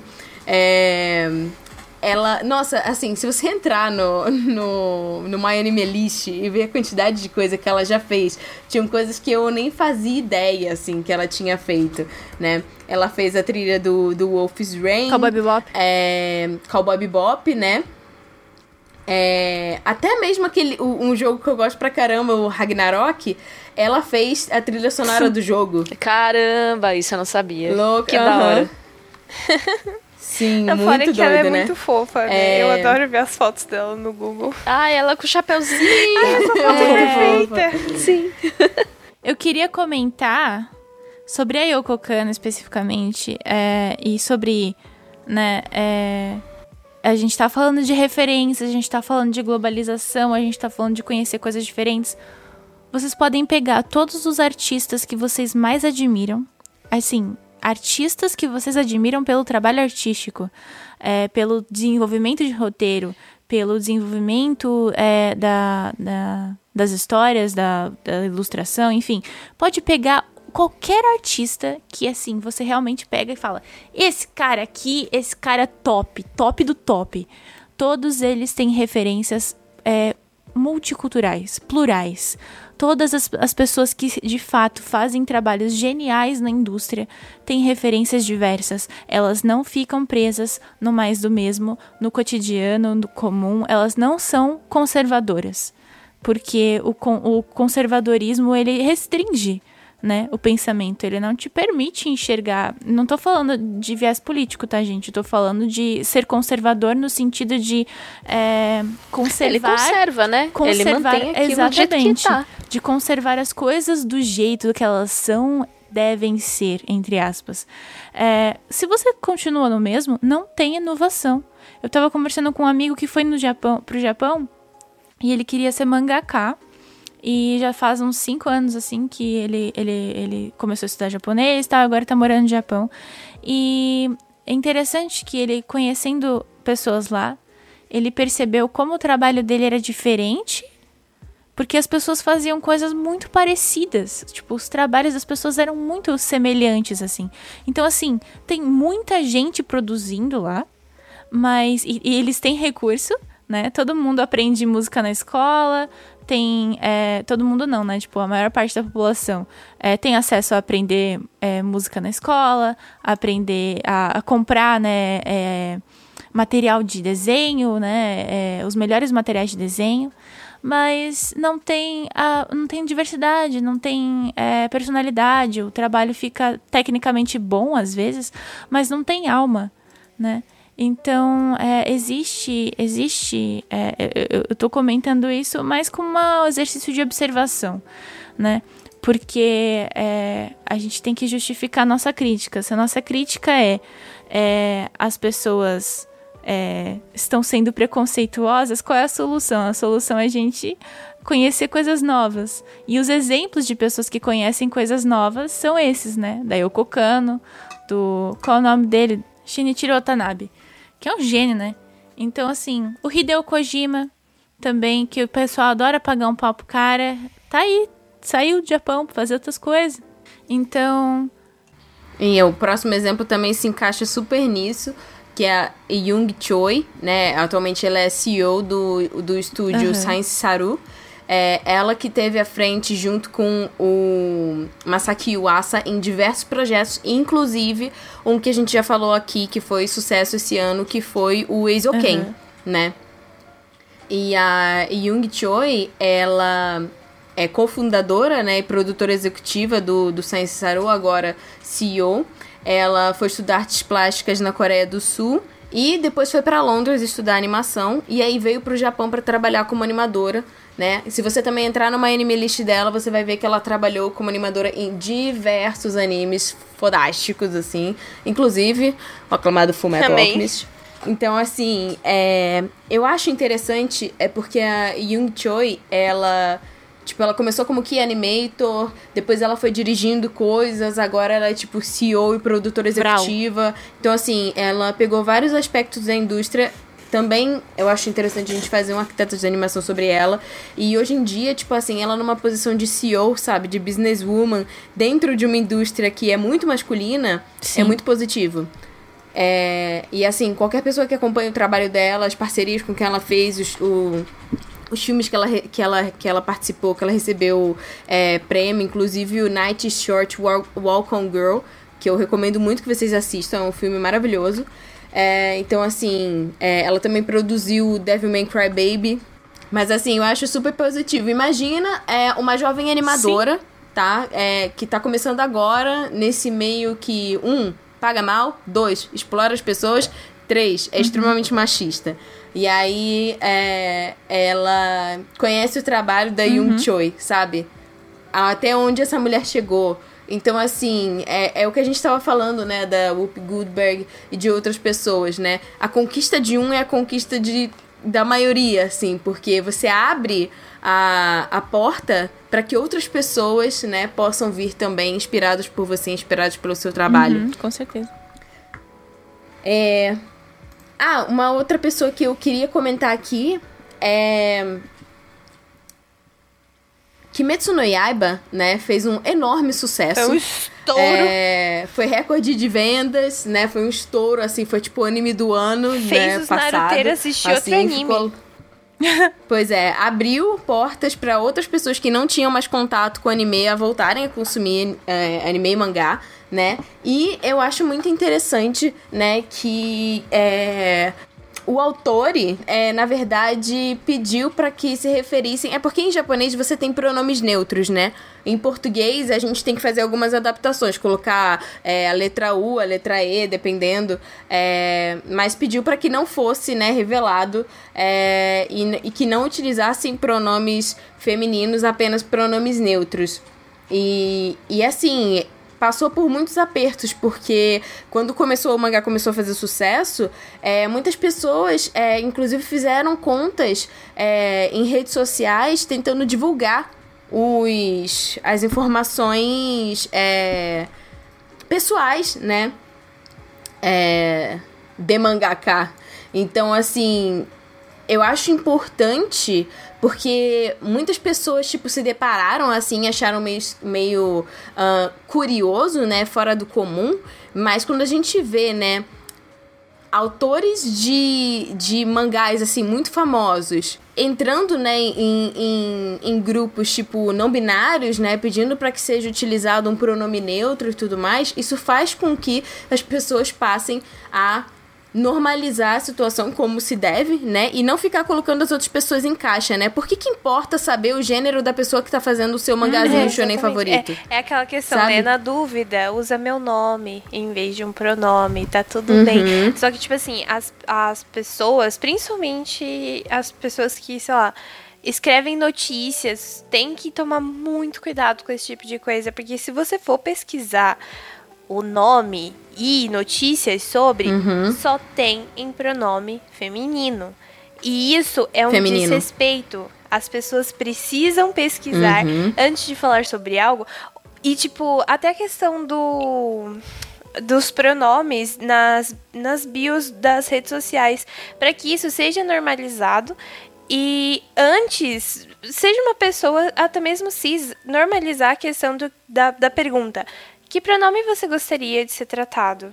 Sabe? Sim. Normalizem esse tipo de coisa que para as pessoas se sentirem confortáveis e também pra gente respeitar, tipo, a existência dessas Sim. pessoas. Até porque não é porque você olha pra alguém e você vê a aparência da pessoa, é, ela é de fato, né? Você olha pra, pra uma pessoa e ela tem todas as características estereotipadas de uma mulher. Não necessariamente ela se identifica com esse pronome, né? É, então não, não, não, não dá pra você saber olhando pra alguém é, quem ela é. Nada da pessoa você sabe olhando para ela quem ela é, porque o gênero seria diferente, porque a identidade da... E assim, eu sei, Sim. eu entendo que seja difícil de, de compreender isso daí, porque, poxa, eu tô olhando aqui e parece uma mulher, mas peraí. O que você está enxergando não necessariamente é aquilo que a pessoa é. Então é importante perguntar e, e entender é, o que a pessoa gostaria de ser chamada. É, né? até porque Como ela se sente. tem vários conceitos que, que né, a, gente, a gente cresce no mundo que tem conceitos estereotipados de masculino e feminino. É, então é difícil entender o, o que foge disso. Mas não é difícil entender quando algo incomoda alguém e, e, e, e por que não mudar? Por que não tratar a pessoa como ela é, gostaria de ser tratada? Vai, vai cair um dedo se você chamar a pessoa num pronome diferente?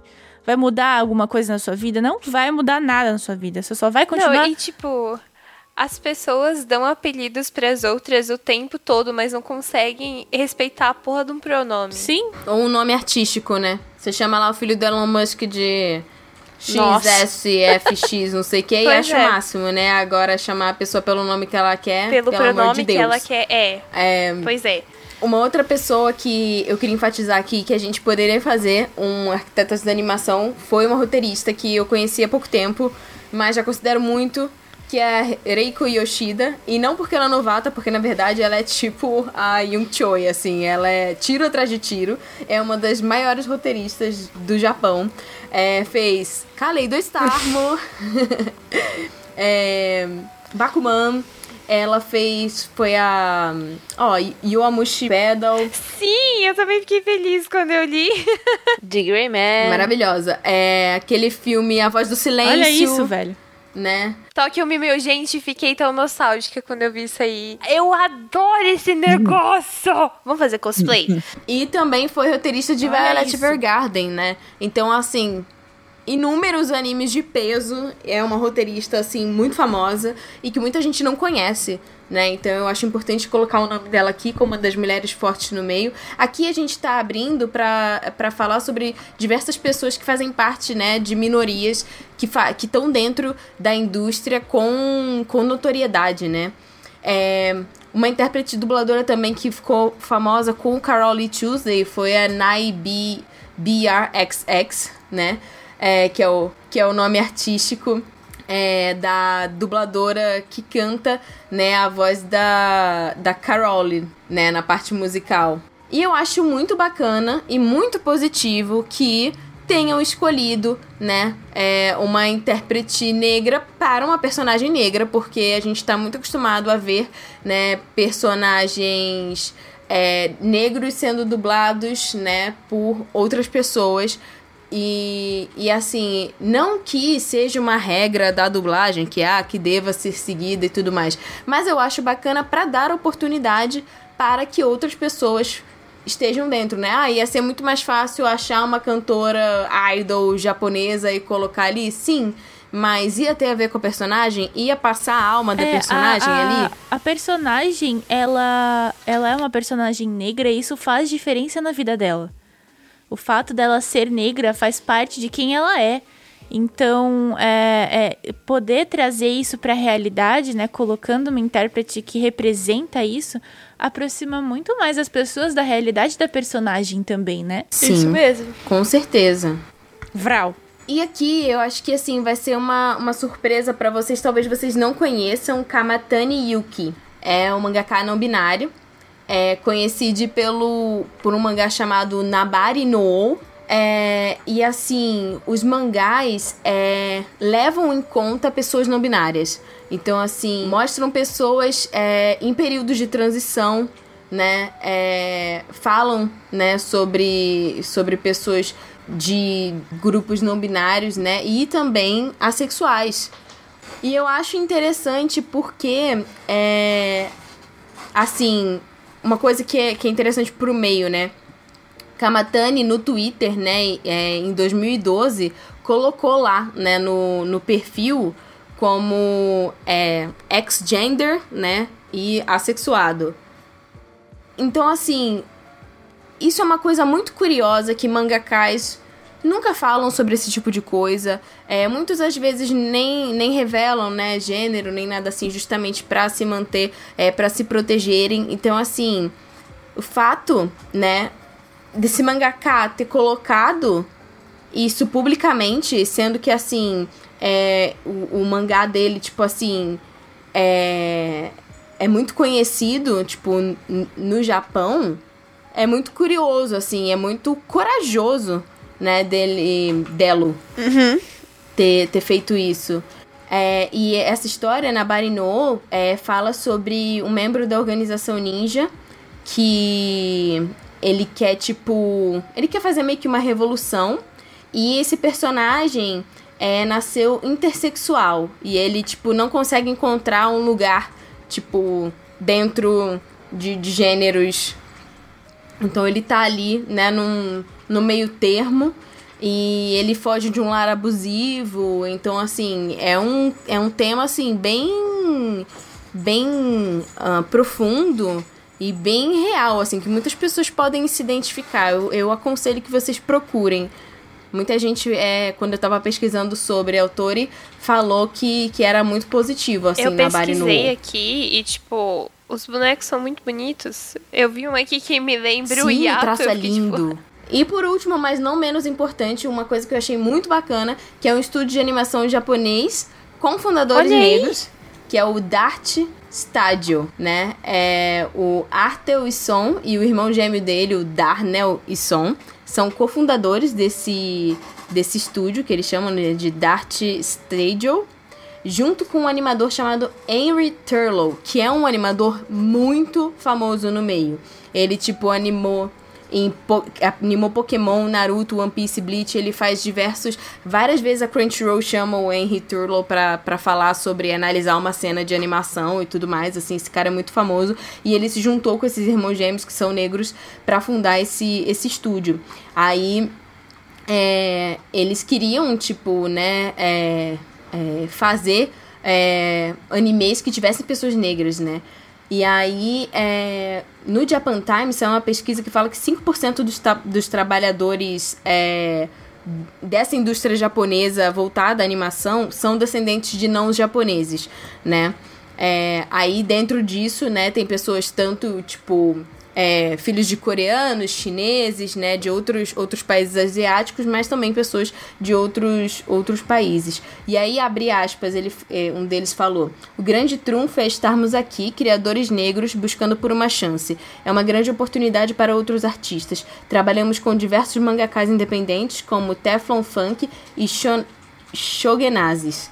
Temos mais oportunidades de contar histórias negras. Esses são os contadores de histórias que queremos ver ganhando adaptações em anime. E aí depois, se vocês procurarem sobre Dart Stadium no Google, cara, as produções deles, assim, com uma qualidade absurda, tipo, deveriam ser mais conhecidas. Fica a dica para vocês procurarem, assim.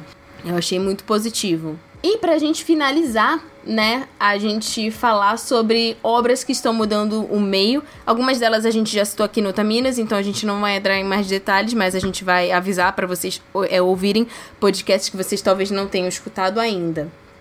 Eu queria aproveitar o momento para falar às pessoas que estão pedindo muito para que a gente grave coisas sobre Given e tudo mais, né?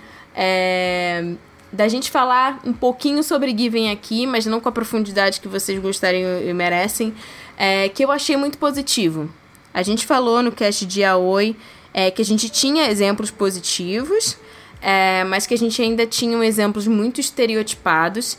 E é, eu gosto da renovação que Given trouxe é, para o público que gosta de consumir obras com boys Inclusive, love. Inclusive, assim, uma curiosidade inútil. Ontem, no caso, no dia que esse cast está sendo gravado, foi. Fez um ano. Um ano, um ano do né? beijo do, do Mafuyu com o Enoyama. Um ano que esse beijo foi animado. Não, e é muito louco, porque, tipo assim, um ano depois, é, o fandom tá comemorando Não, é isso, sabe? Esse é, movimento é, nas tipo, redes. É o Mafuyama Day. Tipo, todo ano vai ser comemorado isso e as pessoas que lutem, sabe?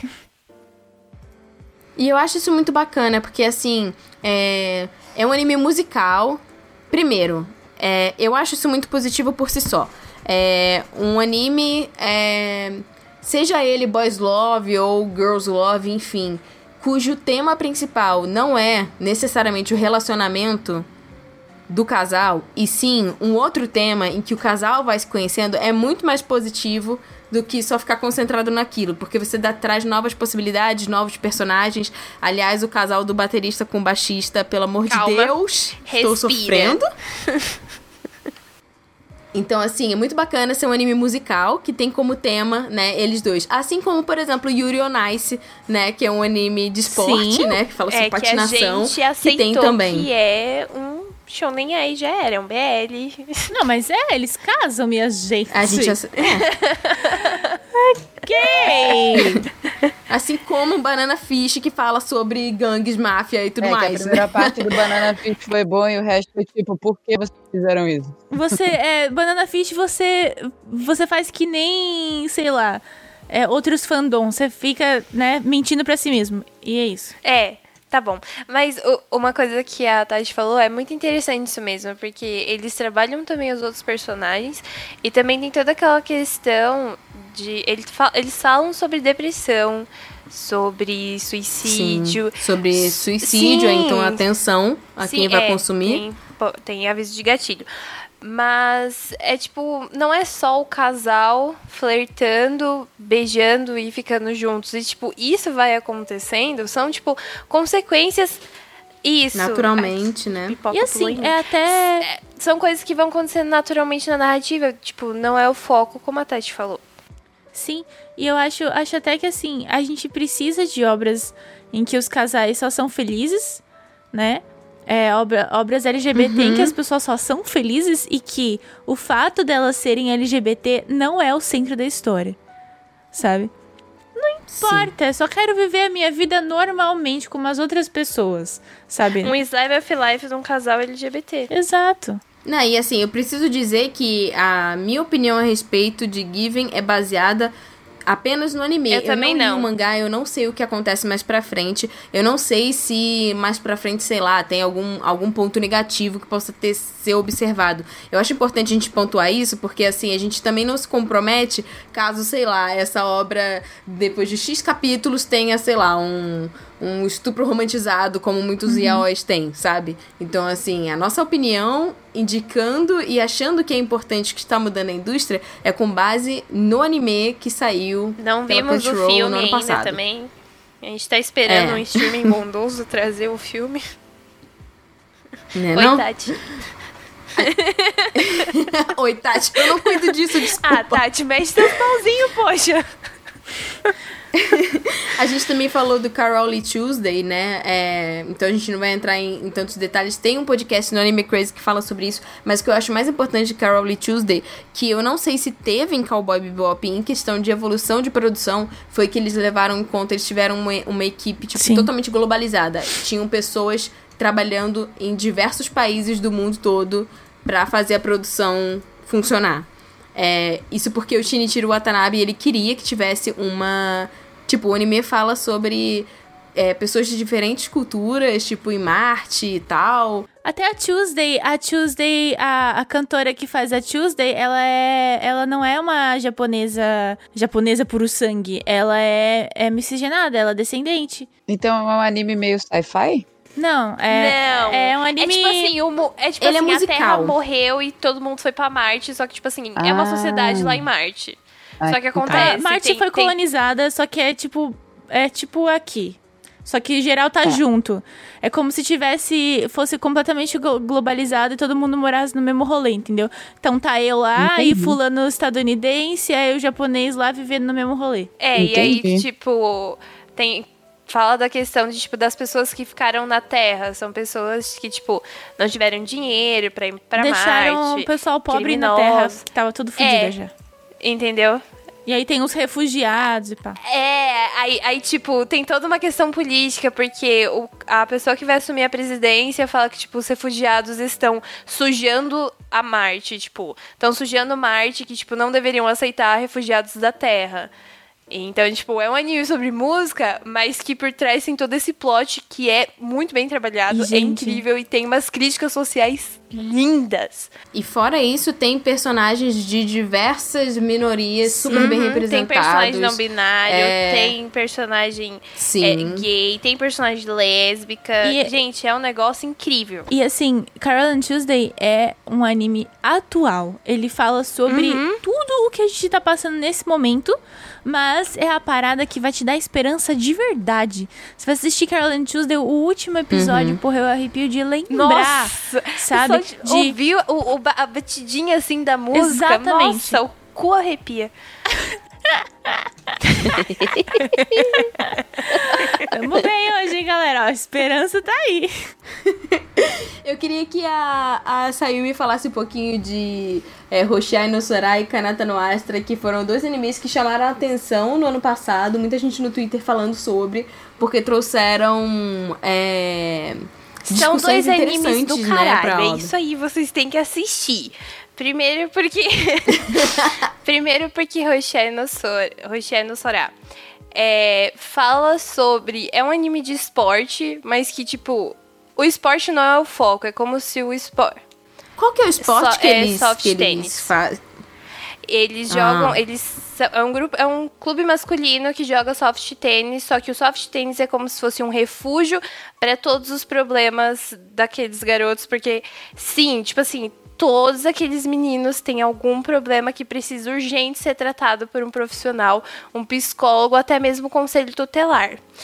E, tipo, fala muito sobre questões paternas, sobre relacionamento abusivos dentro da família. Então, tipo, se isso te dá gatilho, tome cuidado, porque pra mim já foi um grande sacrifício assistir, porque tem umas cenas muito, muito pesadas.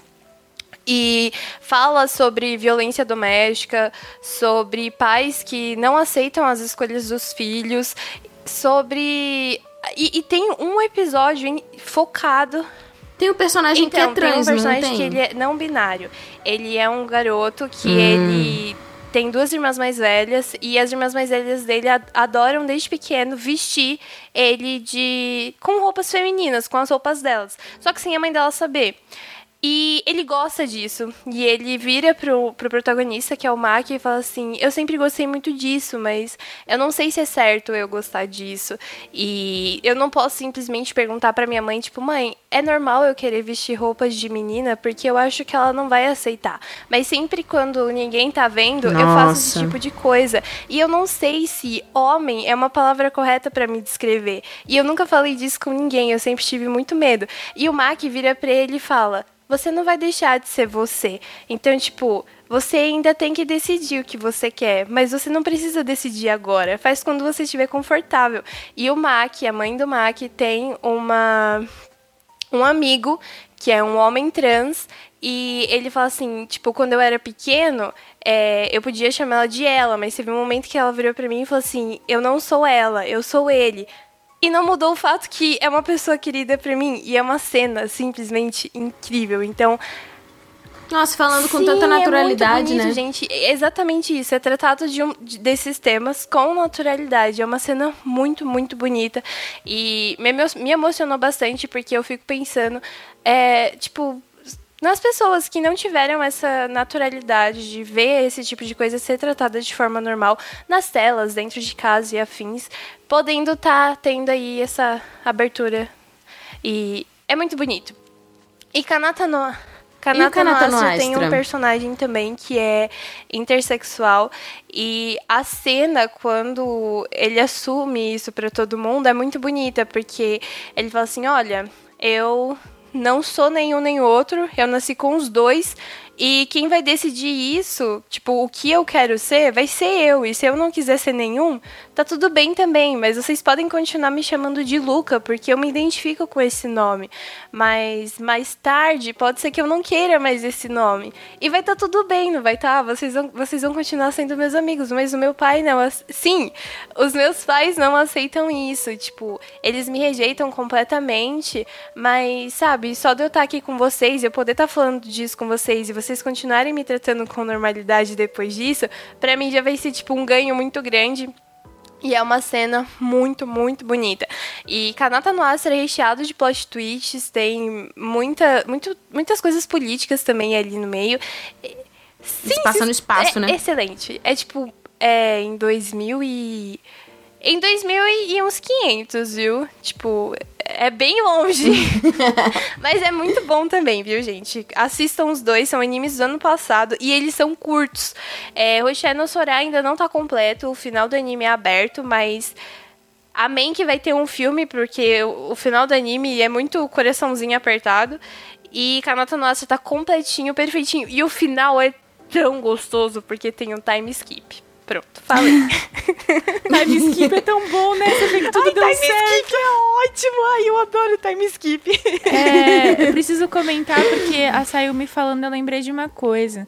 Porque ela Hum. tava assistindo Yu Yu Hakusho recentemente, né? E aí Uhum. tem toda uma questão é, extremamente transfóbica em Yu Yu Hakusho. Tem. Ah, que eu acho que a gente pode. é, eu, eu tô falando isso agora especificamente, porque o autor é, de Yu Yu Hakusho é, fez né, essa, essa passagem transfóbica nesse anime específico, mas criou uma personagem trans pra Hunter x Hunter, né? E... A Luca, assim, o, a Sim, gente a fala Luca, né? sobre isso, né? Que o Togashi, é, a, a, a Luca foi uma forma dele tentar se redimir Sim. com, É, com a- eu vejo com assim. aquela cena nojenta. Eu vejo assim, eu vejo que é, o, o autor, os autores né, de obras públicas, no geral, é, tem.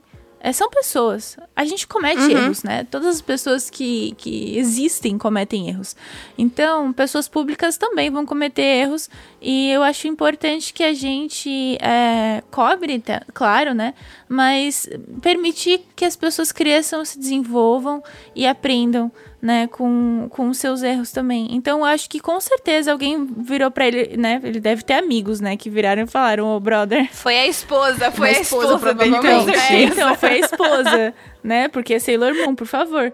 E aí ele, né, deu um jeito de, é, de criar uma outra obra, né? Óbvio que aquilo ainda vai existir, mas de criar uma outra obra pra demonstrar, ó, galera, ah, eu tô ligado aqui, eu tô estudando, tá? Tô me desenvolvendo enquanto pessoa. Então acho isso importante também. Eu acho essa transformação importante e é exatamente por isso que a gente deve é, a gente deve sempre elogiar a evolução das pessoas. Não, e a gente também deve permitir as pessoas de evoluir, É, eu né? acho que permitir Porque- antes de qualquer coisa. Sim, tipo, a- essa questão, tipo, eu sei que tem muitas pessoas que merecem sim o cancelamento, mas, tipo, se você militar, cancelar e, tipo, não der a oportunidade da pessoa melhorar, que, tipo assim, ah, você tá falando disso agora, mas em 1980 você fez aquilo lá, tipo. Porra, tipo, a pessoa cresceu, a pessoa melhorou e Sim. você não sabe as intenções da pessoa naquele momento. Então, deem a oportunidade das pessoas melhorarem. Vocês cobram melhorias, mas não deixam as pessoas E é, melhorarem. é, é aquilo, tipo, é assim, é, o problema não é errar. O problema é ser um babaca e continuar no erro de propósito, né? É, então, errar, tá tudo bem errar. O que importa é que você aprenda com o erro e se desenvolva enquanto pessoa, enquanto ser humano. É só isso que a gente quer. Obrigada. É, eu vou passar rapidamente por menções honrosas, que é Araburu, a gente tem um cast sobre, a Gretsuko a gente também tem um cast sobre, e Eizoken a gente não tem um cast sobre, mas a gente tem um cast que cita, né, Eizoken, que é o... Qual que é o nome do, do cast, gente? Representatividade feia. É, representatividade feia. Então, Também. isso tem também, é verdade.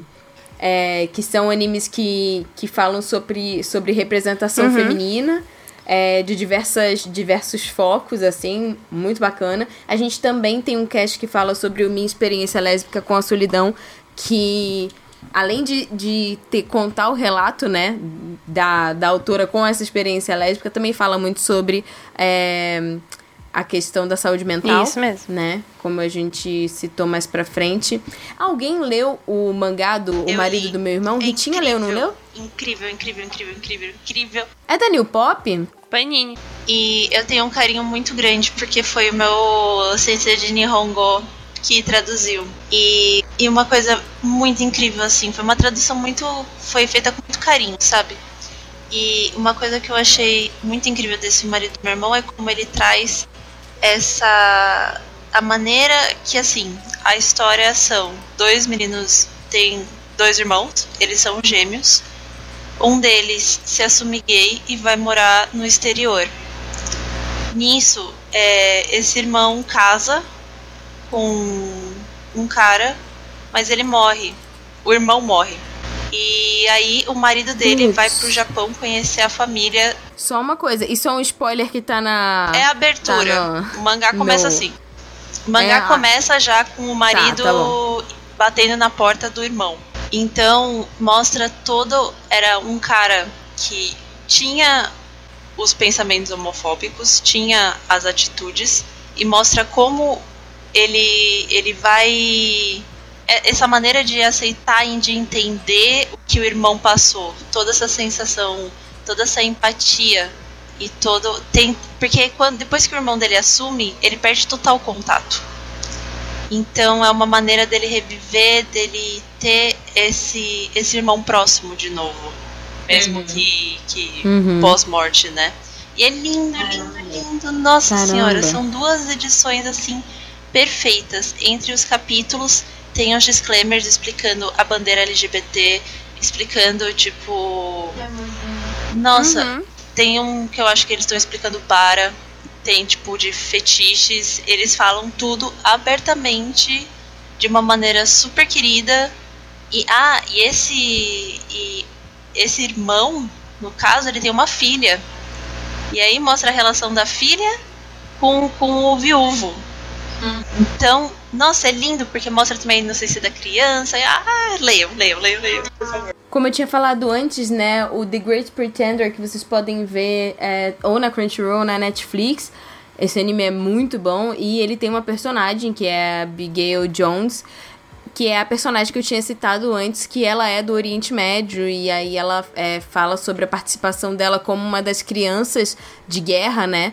é, que foi armada e obrigada a participar da guerra e ela tem vários traumas com isso. E eu achei isso muito positivo de ser tratado né? Porque o The Great Pretender ele se passa em vários lugares do mundo assim eles vão aplicando golpes né? Em vários lugares assim tem pessoas de diversos backgrounds. É, e aí tem mais duas pra gente finalizar que é o God of the High School que, que tá bem famoso e é o No Flag que a Sayumi colocou Sim, o, no caso de God High School, é, tem uma cena no. Uma das primeiras cenas do. Tanto do anime quanto no mangá, tem um fanservice que, tipo assim, aquela, a primeira cena do, do anime, que é aquela perseguição, não sei quem já assistiu, que é aquela perseguição que tá tendo, o Mori tá perseguindo um ladrão que roubou a bolsa de uma velhinha, e aí a Yomira entra no meio, e eles estão numa, numa, numa numa bicicletinha correndo atrás da moto. E é uma cena divertidíssima. Tipo, gente, eu chorei de tanto que eu ri com aquela cena.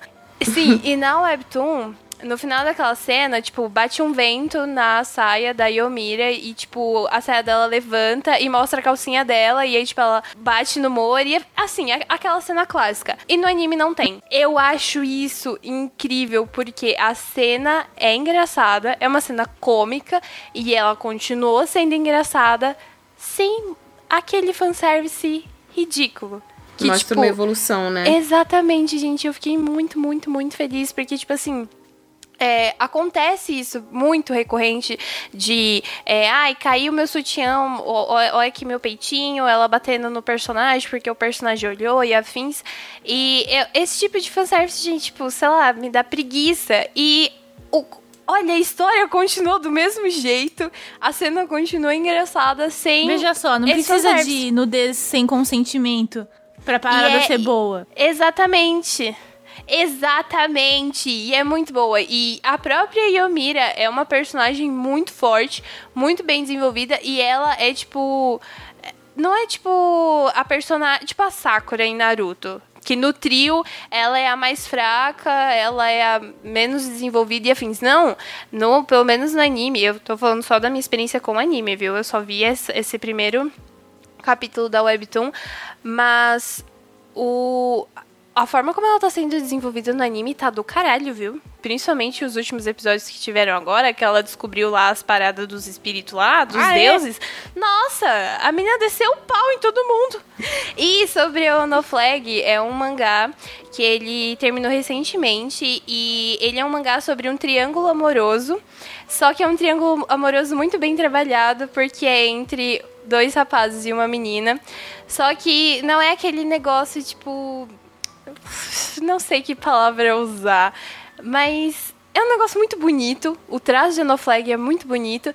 E ele fala sobre um garoto que ele é super popular. Dando uma sinopse bem resumida, o Toma é tipo a estrela da escola. Ele joga no time de futebol, ele é super atlético, ele é alto. Uhum. E ele é amigo de infância do Taki.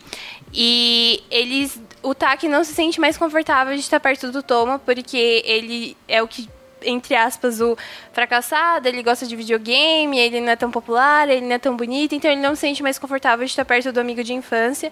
E aí uma garota, que é a Futaba, vem até ele, vira para ele e fala: Oi, vamos ser amigos e me ajuda a ficar com o Toma, que eu sei que ele é teu amigo.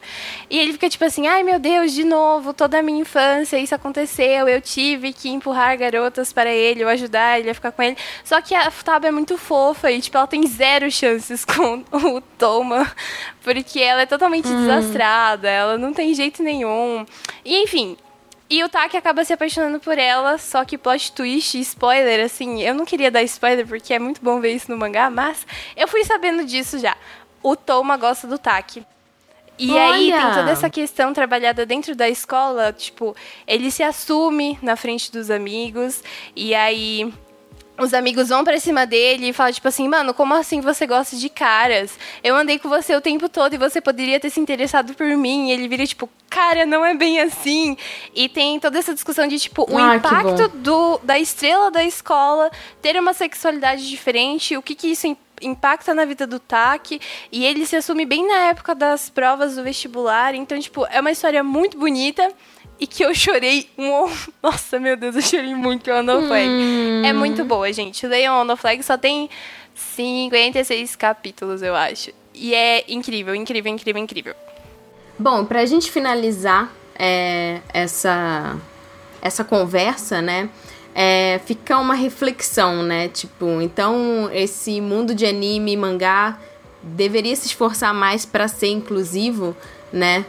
É, e a nossa resposta, obviamente, né, sim, mas que a gente tem que considerar algumas coisas antes de julgar, né, o estado atual desse setor, né? Foi o que a gente falou antes, né? O Japão ele tem mais de 90% da população é, local sendo etnicamente japonesa, né? Então, assim, é, grande parte restante da população é, é, composta por coreanos e chineses. Então, assim, é, a diversidade no Japão é uma questão que está começando a mudar justamente com programas de intercâmbio, até mesmo agora, né, ano que vem a gente vai ter a Copa do Mundo. Então, assim, isso abre portas para que o resto do mundo olhe para o Japão, se interesse pela cultura, enfim, é, haja troca é, nessa parte de business, mais pessoas vão trabalhar lá, enfim.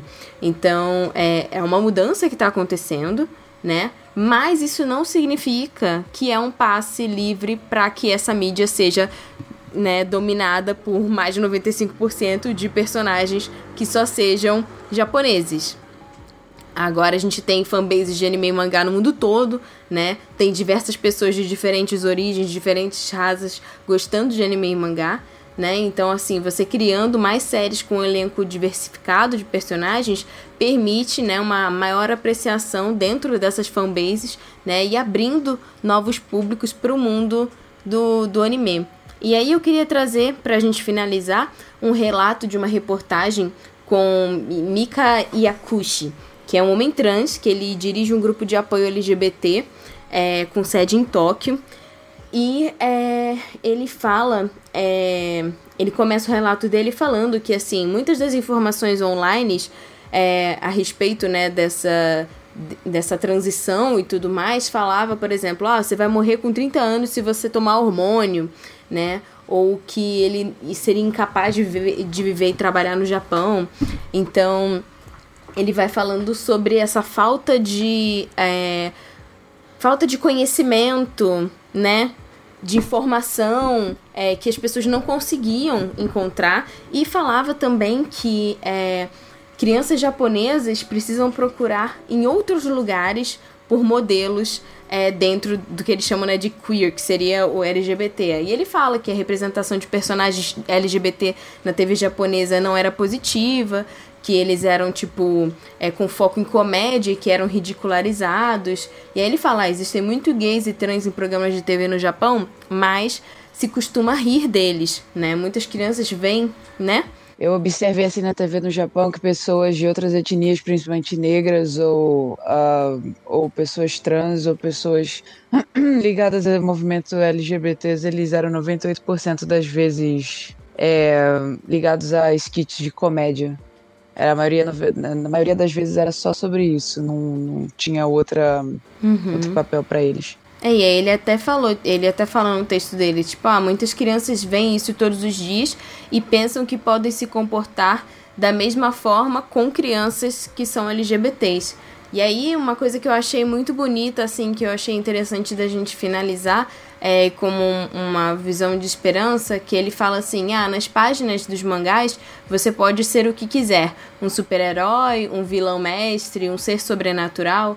É um mundo imaginário onde o gênero e a sexualidade costumam ser muito fluidos e muitas crianças LGBT estão acessando essas páginas de mangás em busca de um retrato simpático de personagens. Em uma entrevista, é, Aí a reportagem continua, né? Que em uma entrevista, uma outra pessoa chamada Aiko descreve como é importante encontrar um personagem trans num livro, né, num, num mangá, aos 17 anos. E ajudou, né, é, a, na transição. Aí ele fala, Elo, né, que a gente não sabe o, o gênero. Antes de ler aquela história, eu achava que era diferente e tentei me esconder. Mas depois que li a história em quadrinhos, comecei, comecei a achar que não havia problema em ser diferente. E isso mudou completamente como eu pensava sobre mim. Então, é, eu acho que é importante, é, caso alguém esteja escutando esse podcast é, e ainda ficou com dúvidas, tipo, da importância da, dessa representatividade e da importância das coisas estarem mudando, é, principalmente porque isso afeta diretamente a vida das pessoas, né? E como a gente viu nesse último relato, de uma forma muito, muito positiva. Como a própria Jojo disse, né? Essa representatividade muitas vezes valida, né? É, a identidade de muitas pessoas. Então eu fico feliz que a gente possa ter trago, né, para esse podcast tantos exemplos positivos de diversas áreas. É, tentado abrir a cabeça de vocês para verem novas possibilidades, conhecerem novas obras, novas pessoas, né? E fechar esse ano do Otaminas com uma mensagem positiva de esperança, né? Que no início, quando a gente começou o projeto do Otaminas, as coisas já eram um pouco diferentes, né? E eu sinto, não sei vocês meninas, que cada vez mais a gente tem mais pauta para falar não só sobre coisas negativas e problemáticas, mas sim sobre pessoas que estão fazendo diferença, né? É importante falar de coisa boa também.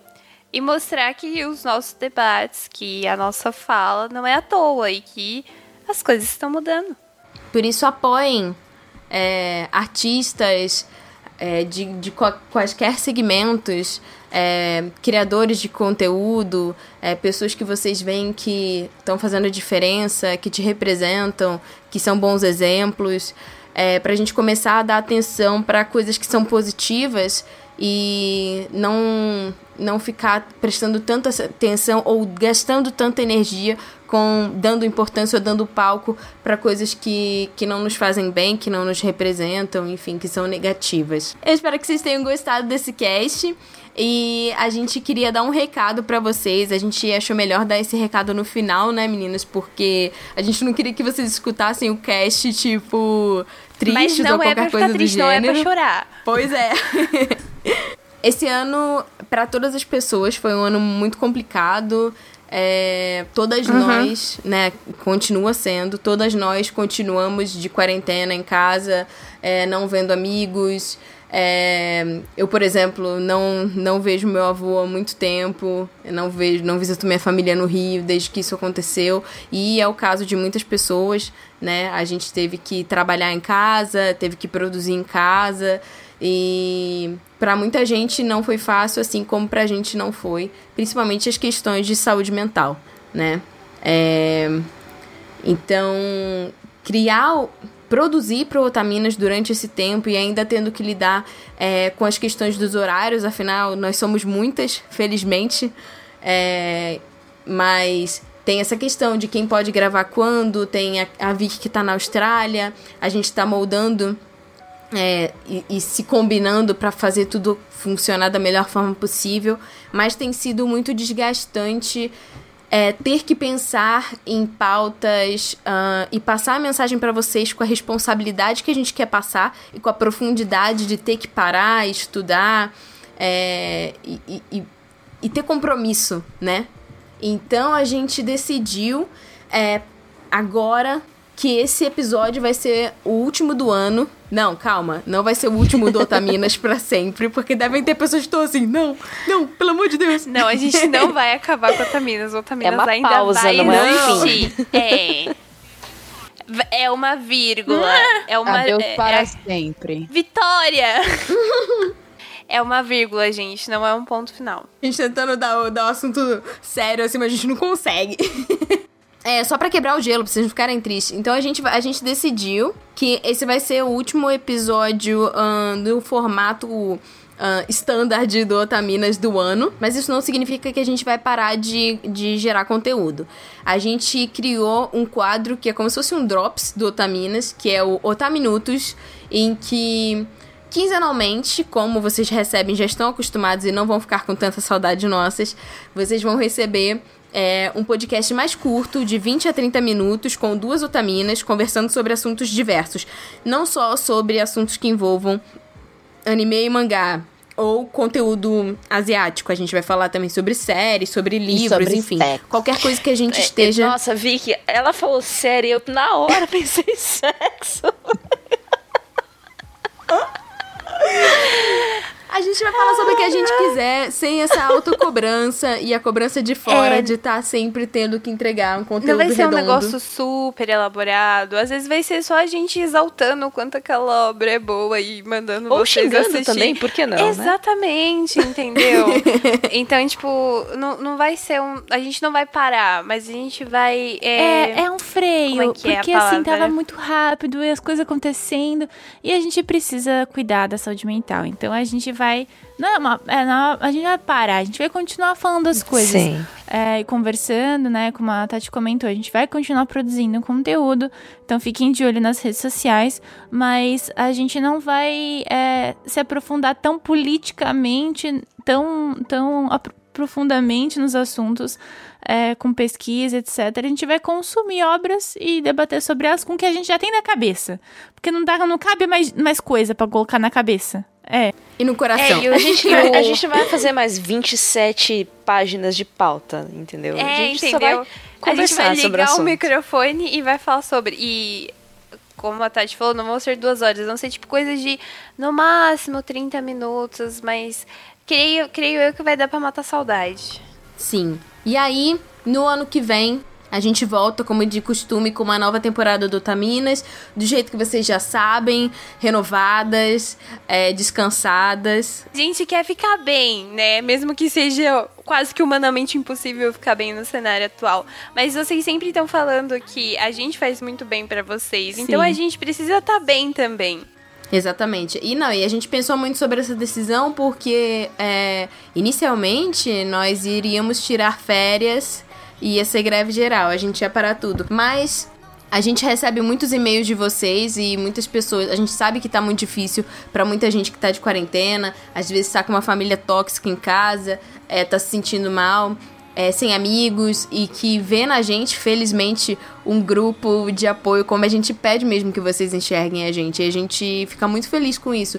Então, pra honrar esse compromisso que a gente tem com vocês, a gente decidiu fazer esse, esse Otaminutos pra vocês. Então, eu espero que vocês gostem. é, aos apoiadores eu queria falar rapidamente para vocês. Primeiro agradecer por todo o apoio que vocês continuam dando pra gente, aos novos apoiadores também. É um grupo incrível, vocês são maravilhosos. É, vocês permitem que a gente continue fazendo o Otaminas existir. É, independente é, de toda de toda todo momento que a gente viveu e está vivendo esse ano. Muita gente continuou apoiando a gente, a gente recebeu muitos apoios novos. Então, assim, muito obrigada de verdade é, por não desistirem de nós, por nos apoiarem de todas as formas possíveis. E para agradecer o apoio dos, dos nossos apoiadores, é, a gente vai gravar os episódios para saírem quinzenalmente. Os apoiadores vão receber quinzenalmente. E quem não é apoiador vai receber um dos episódios só. A gente vai gravar dois por mês para saírem quinzenalmente. Os apoiadores recebem todos os episódios. E o pessoal vai votar, a gente vai sempre colocar, ah, a gente tem um episódio sobre X e Y, qual que vocês querem que seja liberado? E aí vocês vão votar nas redes sociais e a gente vai liberar para vocês o que tiver a maior quantidade de votos. Isso. Mas a gente também vai estar tá no Instagram, no Twitter, até mesmo nas nossas redes sociais. Agora eu e a Tati só falamos de One Piece no Twitter. A gente vai criar também o OnlyFans e a gente só vai mandar foto sal de comida os apoiadores. obrigado. Ai, que nojo! Prefiro arbusto.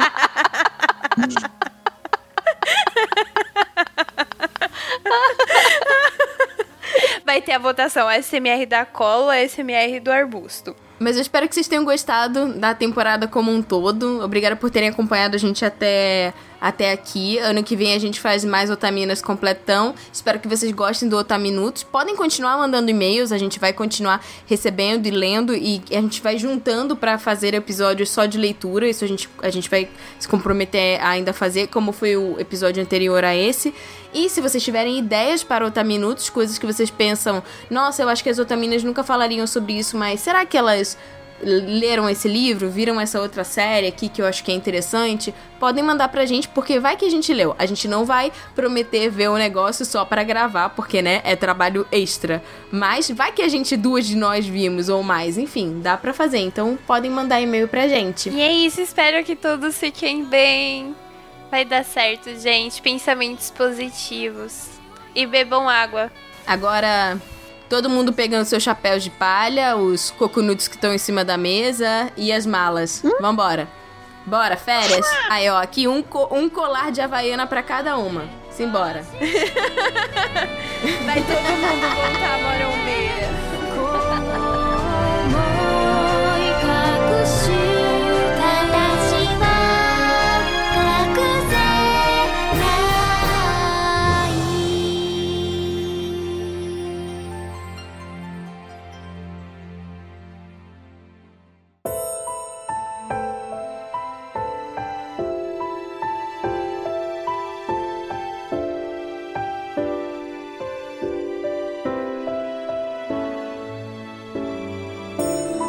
Jojo, voltamos hum? aqui para o final do cast.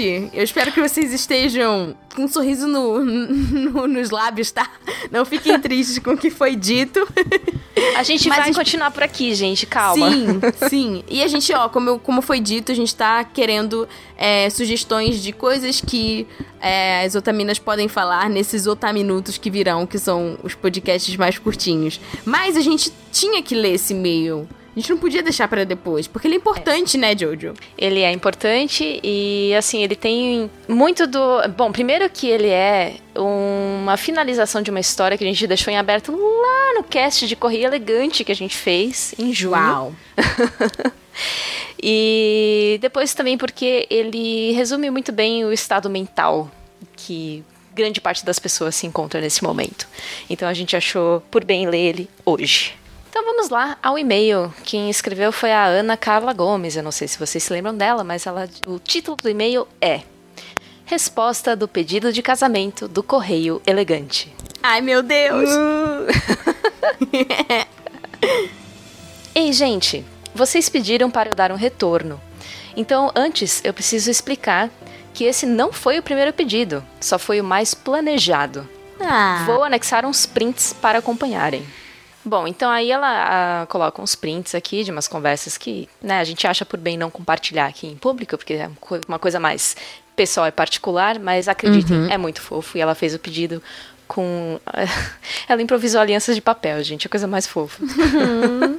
Bom, ela continua o e-mail dela então. Desde março, além da pandemia, passo por outro problema. Desde neném, eu moro com os meus padrinhos de batismo e somos do Pará. O ponto é que há 10 anos saímos de lá e viemos para o Espírito Santo. Claramente eu me adaptei melhor aqui.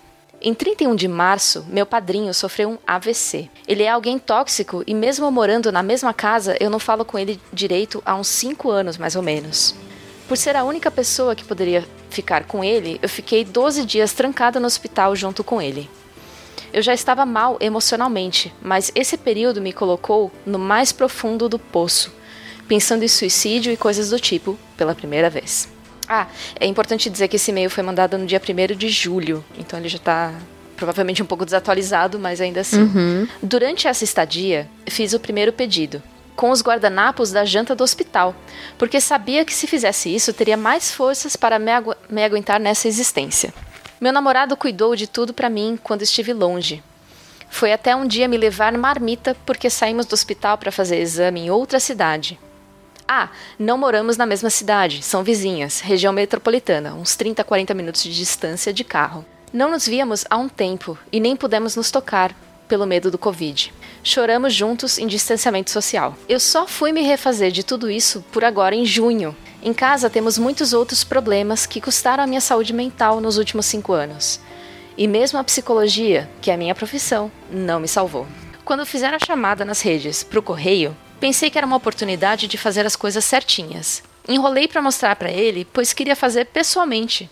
E só nos vemos uma vez por mês. Não temos carro e Uber é caro, já que, como nossas famílias são de risco, não podemos usar ônibus, como sempre. Essa semana passamos por uma situação muito ruim, ao ponto de ter conversas sobre término e o sentido do relacionamento. E aí, depois de muito conversar e pensarmos, eu resolvi mandar isso, para dizer que assim como ele nunca desistiu de mim, apesar de eu sempre falar que há anos ele namora sozinho e que eu não desistiria dele e da gente. Tínhamos muitos planos, mas a pandemia e toda essa situação nos travaram. Eu não posso sair de casa antes de resolver tudo que preciso. Além de arrimo financeiro, sou arrimo emocional e resolvo tudo de financeiro e burocrático de uma casa com três pessoas há pelo menos cinco anos, e isso é bem desgastante. Desculpa o e-mail grande, eu agradeço de novo pelo tanto que me ajudaram. Continuo trabalhando de casa e tentando seguir. Consegui até fazer uns cursos nos dias que estive bem. Obrigada por tudo. Ana Carla Gomes. Uau! Uau! ela resume muito o que a gente sente, esse desgaste. É óbvio que, assim, guardadas as devidas proporções, né? A gente não tem é, toda essa questão pessoal, né? Que envolve a família que, que ela tem, mas esse desgaste mental, ainda mais. Isso, de novo, foi em, ju, em julho, já estamos em setembro. Sim. É, digamos que já deu uma desgastada bem boa aí, nesses meses todos. Muita gente sem poder ainda se ver, né? Tipo, que ela passou com o namorado dela. É, tiveram muitos casais que acabaram, né? É, dando um tempo, até mesmo se separando, porque assim. É, é muita coisa para você lidar, né? Então é preciso muita coragem e, e realmente para assim fazer o que ela fez, né? De tipo, não, não quero, não quero, não quero desistir da gente, né? É, ela teve todo esse carinho de fazer esse segundo pedido e, e é um privilégio pra gente, né? Poder ter feito essa ponte também, né? Assim como outras pontes que a gente fez no, Sim. nos nossos correios. Tanto que virou uma tradição, né? Não, é realmente uma honra pra gente participar desse, poder participar disso. E a gente espera do fundo do coração que o quanto antes você consiga resolver tudo em casa e, e, e viver essa vida a dois. De uma forma mais leve, né? Uhum. E também melhoras, né, pro seu padrinho. Eu espero que a situação já esteja melhor. É muito ruim, né, você ter que ir pro hospital no meio dessa situação toda, porque você tá se curando de um negócio e pode, né, ficar à mercê de, de acabar pegando o vírus, então eu espero que esteja tudo bem. Depois nos dê notícia, viu? A gente gosta bastante de saber como vocês estão. A gente se apega a vocês, aos e-mails de vocês, às histórias e vivências de vocês. Então, não pensem que vocês estão sozinhos, porque vocês não estão. A gente sempre lembra. A gente fala: olha, a gente tá recebendo um e-mail de Fulano. Sim. Como será que Fulano tá? Então, assim, é muito bom a gente saber que vocês estão bem. E vocês estarem bem dão forças para que a gente também esteja bem. Então, muito obrigada por ter mandado o um e-mail. É, obrigada por fazer o follow-up. A gente, a gente ficou emocionada de verdade, assim, que, que a gente fez parte dessa história. E a gente guardou justamente agora para ler, ler nesse momento, porque é, a pausa é importante para regenerar um pouquinho a mente aí, para poder voltar com um trabalho profundo, né, e, e, e sério, como a gente sempre faz. Exatamente. É como a gente explicou, né? A gente precisa é, cuidar da gente para que a gente esteja bem para poder dar o melhor serviço, o melhor conteúdo para vocês, é, ter tempo né, da gente pesquisar as pautas, trazer as convidadas, enfim, fazer tudo com o esmero que a gente quer fazer, que a gente não está conseguindo. Então, eu espero que vocês tenham entendido a nossa intenção de é, simplificar um pouco do nosso conteúdo, como eu disse antes, né, a nossa intenção na verdade era dar uma pausa geral, mas a gente entende esse porto seguro, né, que vocês veem no nosso trabalho, na nossa comunidade. Então a gente decidiu fazer uma coisa é, um pouco mais simples, mas de coração e ainda, né, com a nossa essência otaminesca de sempre. Não, e é recíproco, né? Porque também se a gente para de, de gravar, a gente perde esse apoio também, que é tão importante uhum. pra gente, né? Sim, sim. Então é, foi uma forma que a gente achou de achar um equilíbrio nesse momento. Eu espero que vocês gostem, como eu disse antes. Por favor, mandem pra gente por DM, não precisa necessariamente ser por e-mail, coisas que vocês gostariam, não só que a gente é, falasse nos otaminutos, mas às vezes, tipo, puxa, ah, isso aqui é cara da Jojo, ah, isso aqui é cara da Sayumi. É, agora que, né, a gente vai ter um tempinho que a gente não vai estar tá gastando tanto assim com pesquisa, a gente pode assistir mais coisas, ou ler mais coisas, ou ver Sim. um documentário, enfim. Então é muito bacana quando vocês mandam indicação pra gente. Tem ótimas indicações dos apoiadores e dos nossos ouvintes. Então manda pra gente, a gente vai ficar muito feliz de, de poder ter mais coisas em comum com vocês. Sim, pode ser qualquer coisa, de séries, filmes, livros, jogos, mangás, animes, o que vocês quiserem. A gente vai, vai procurar consumir e comentar.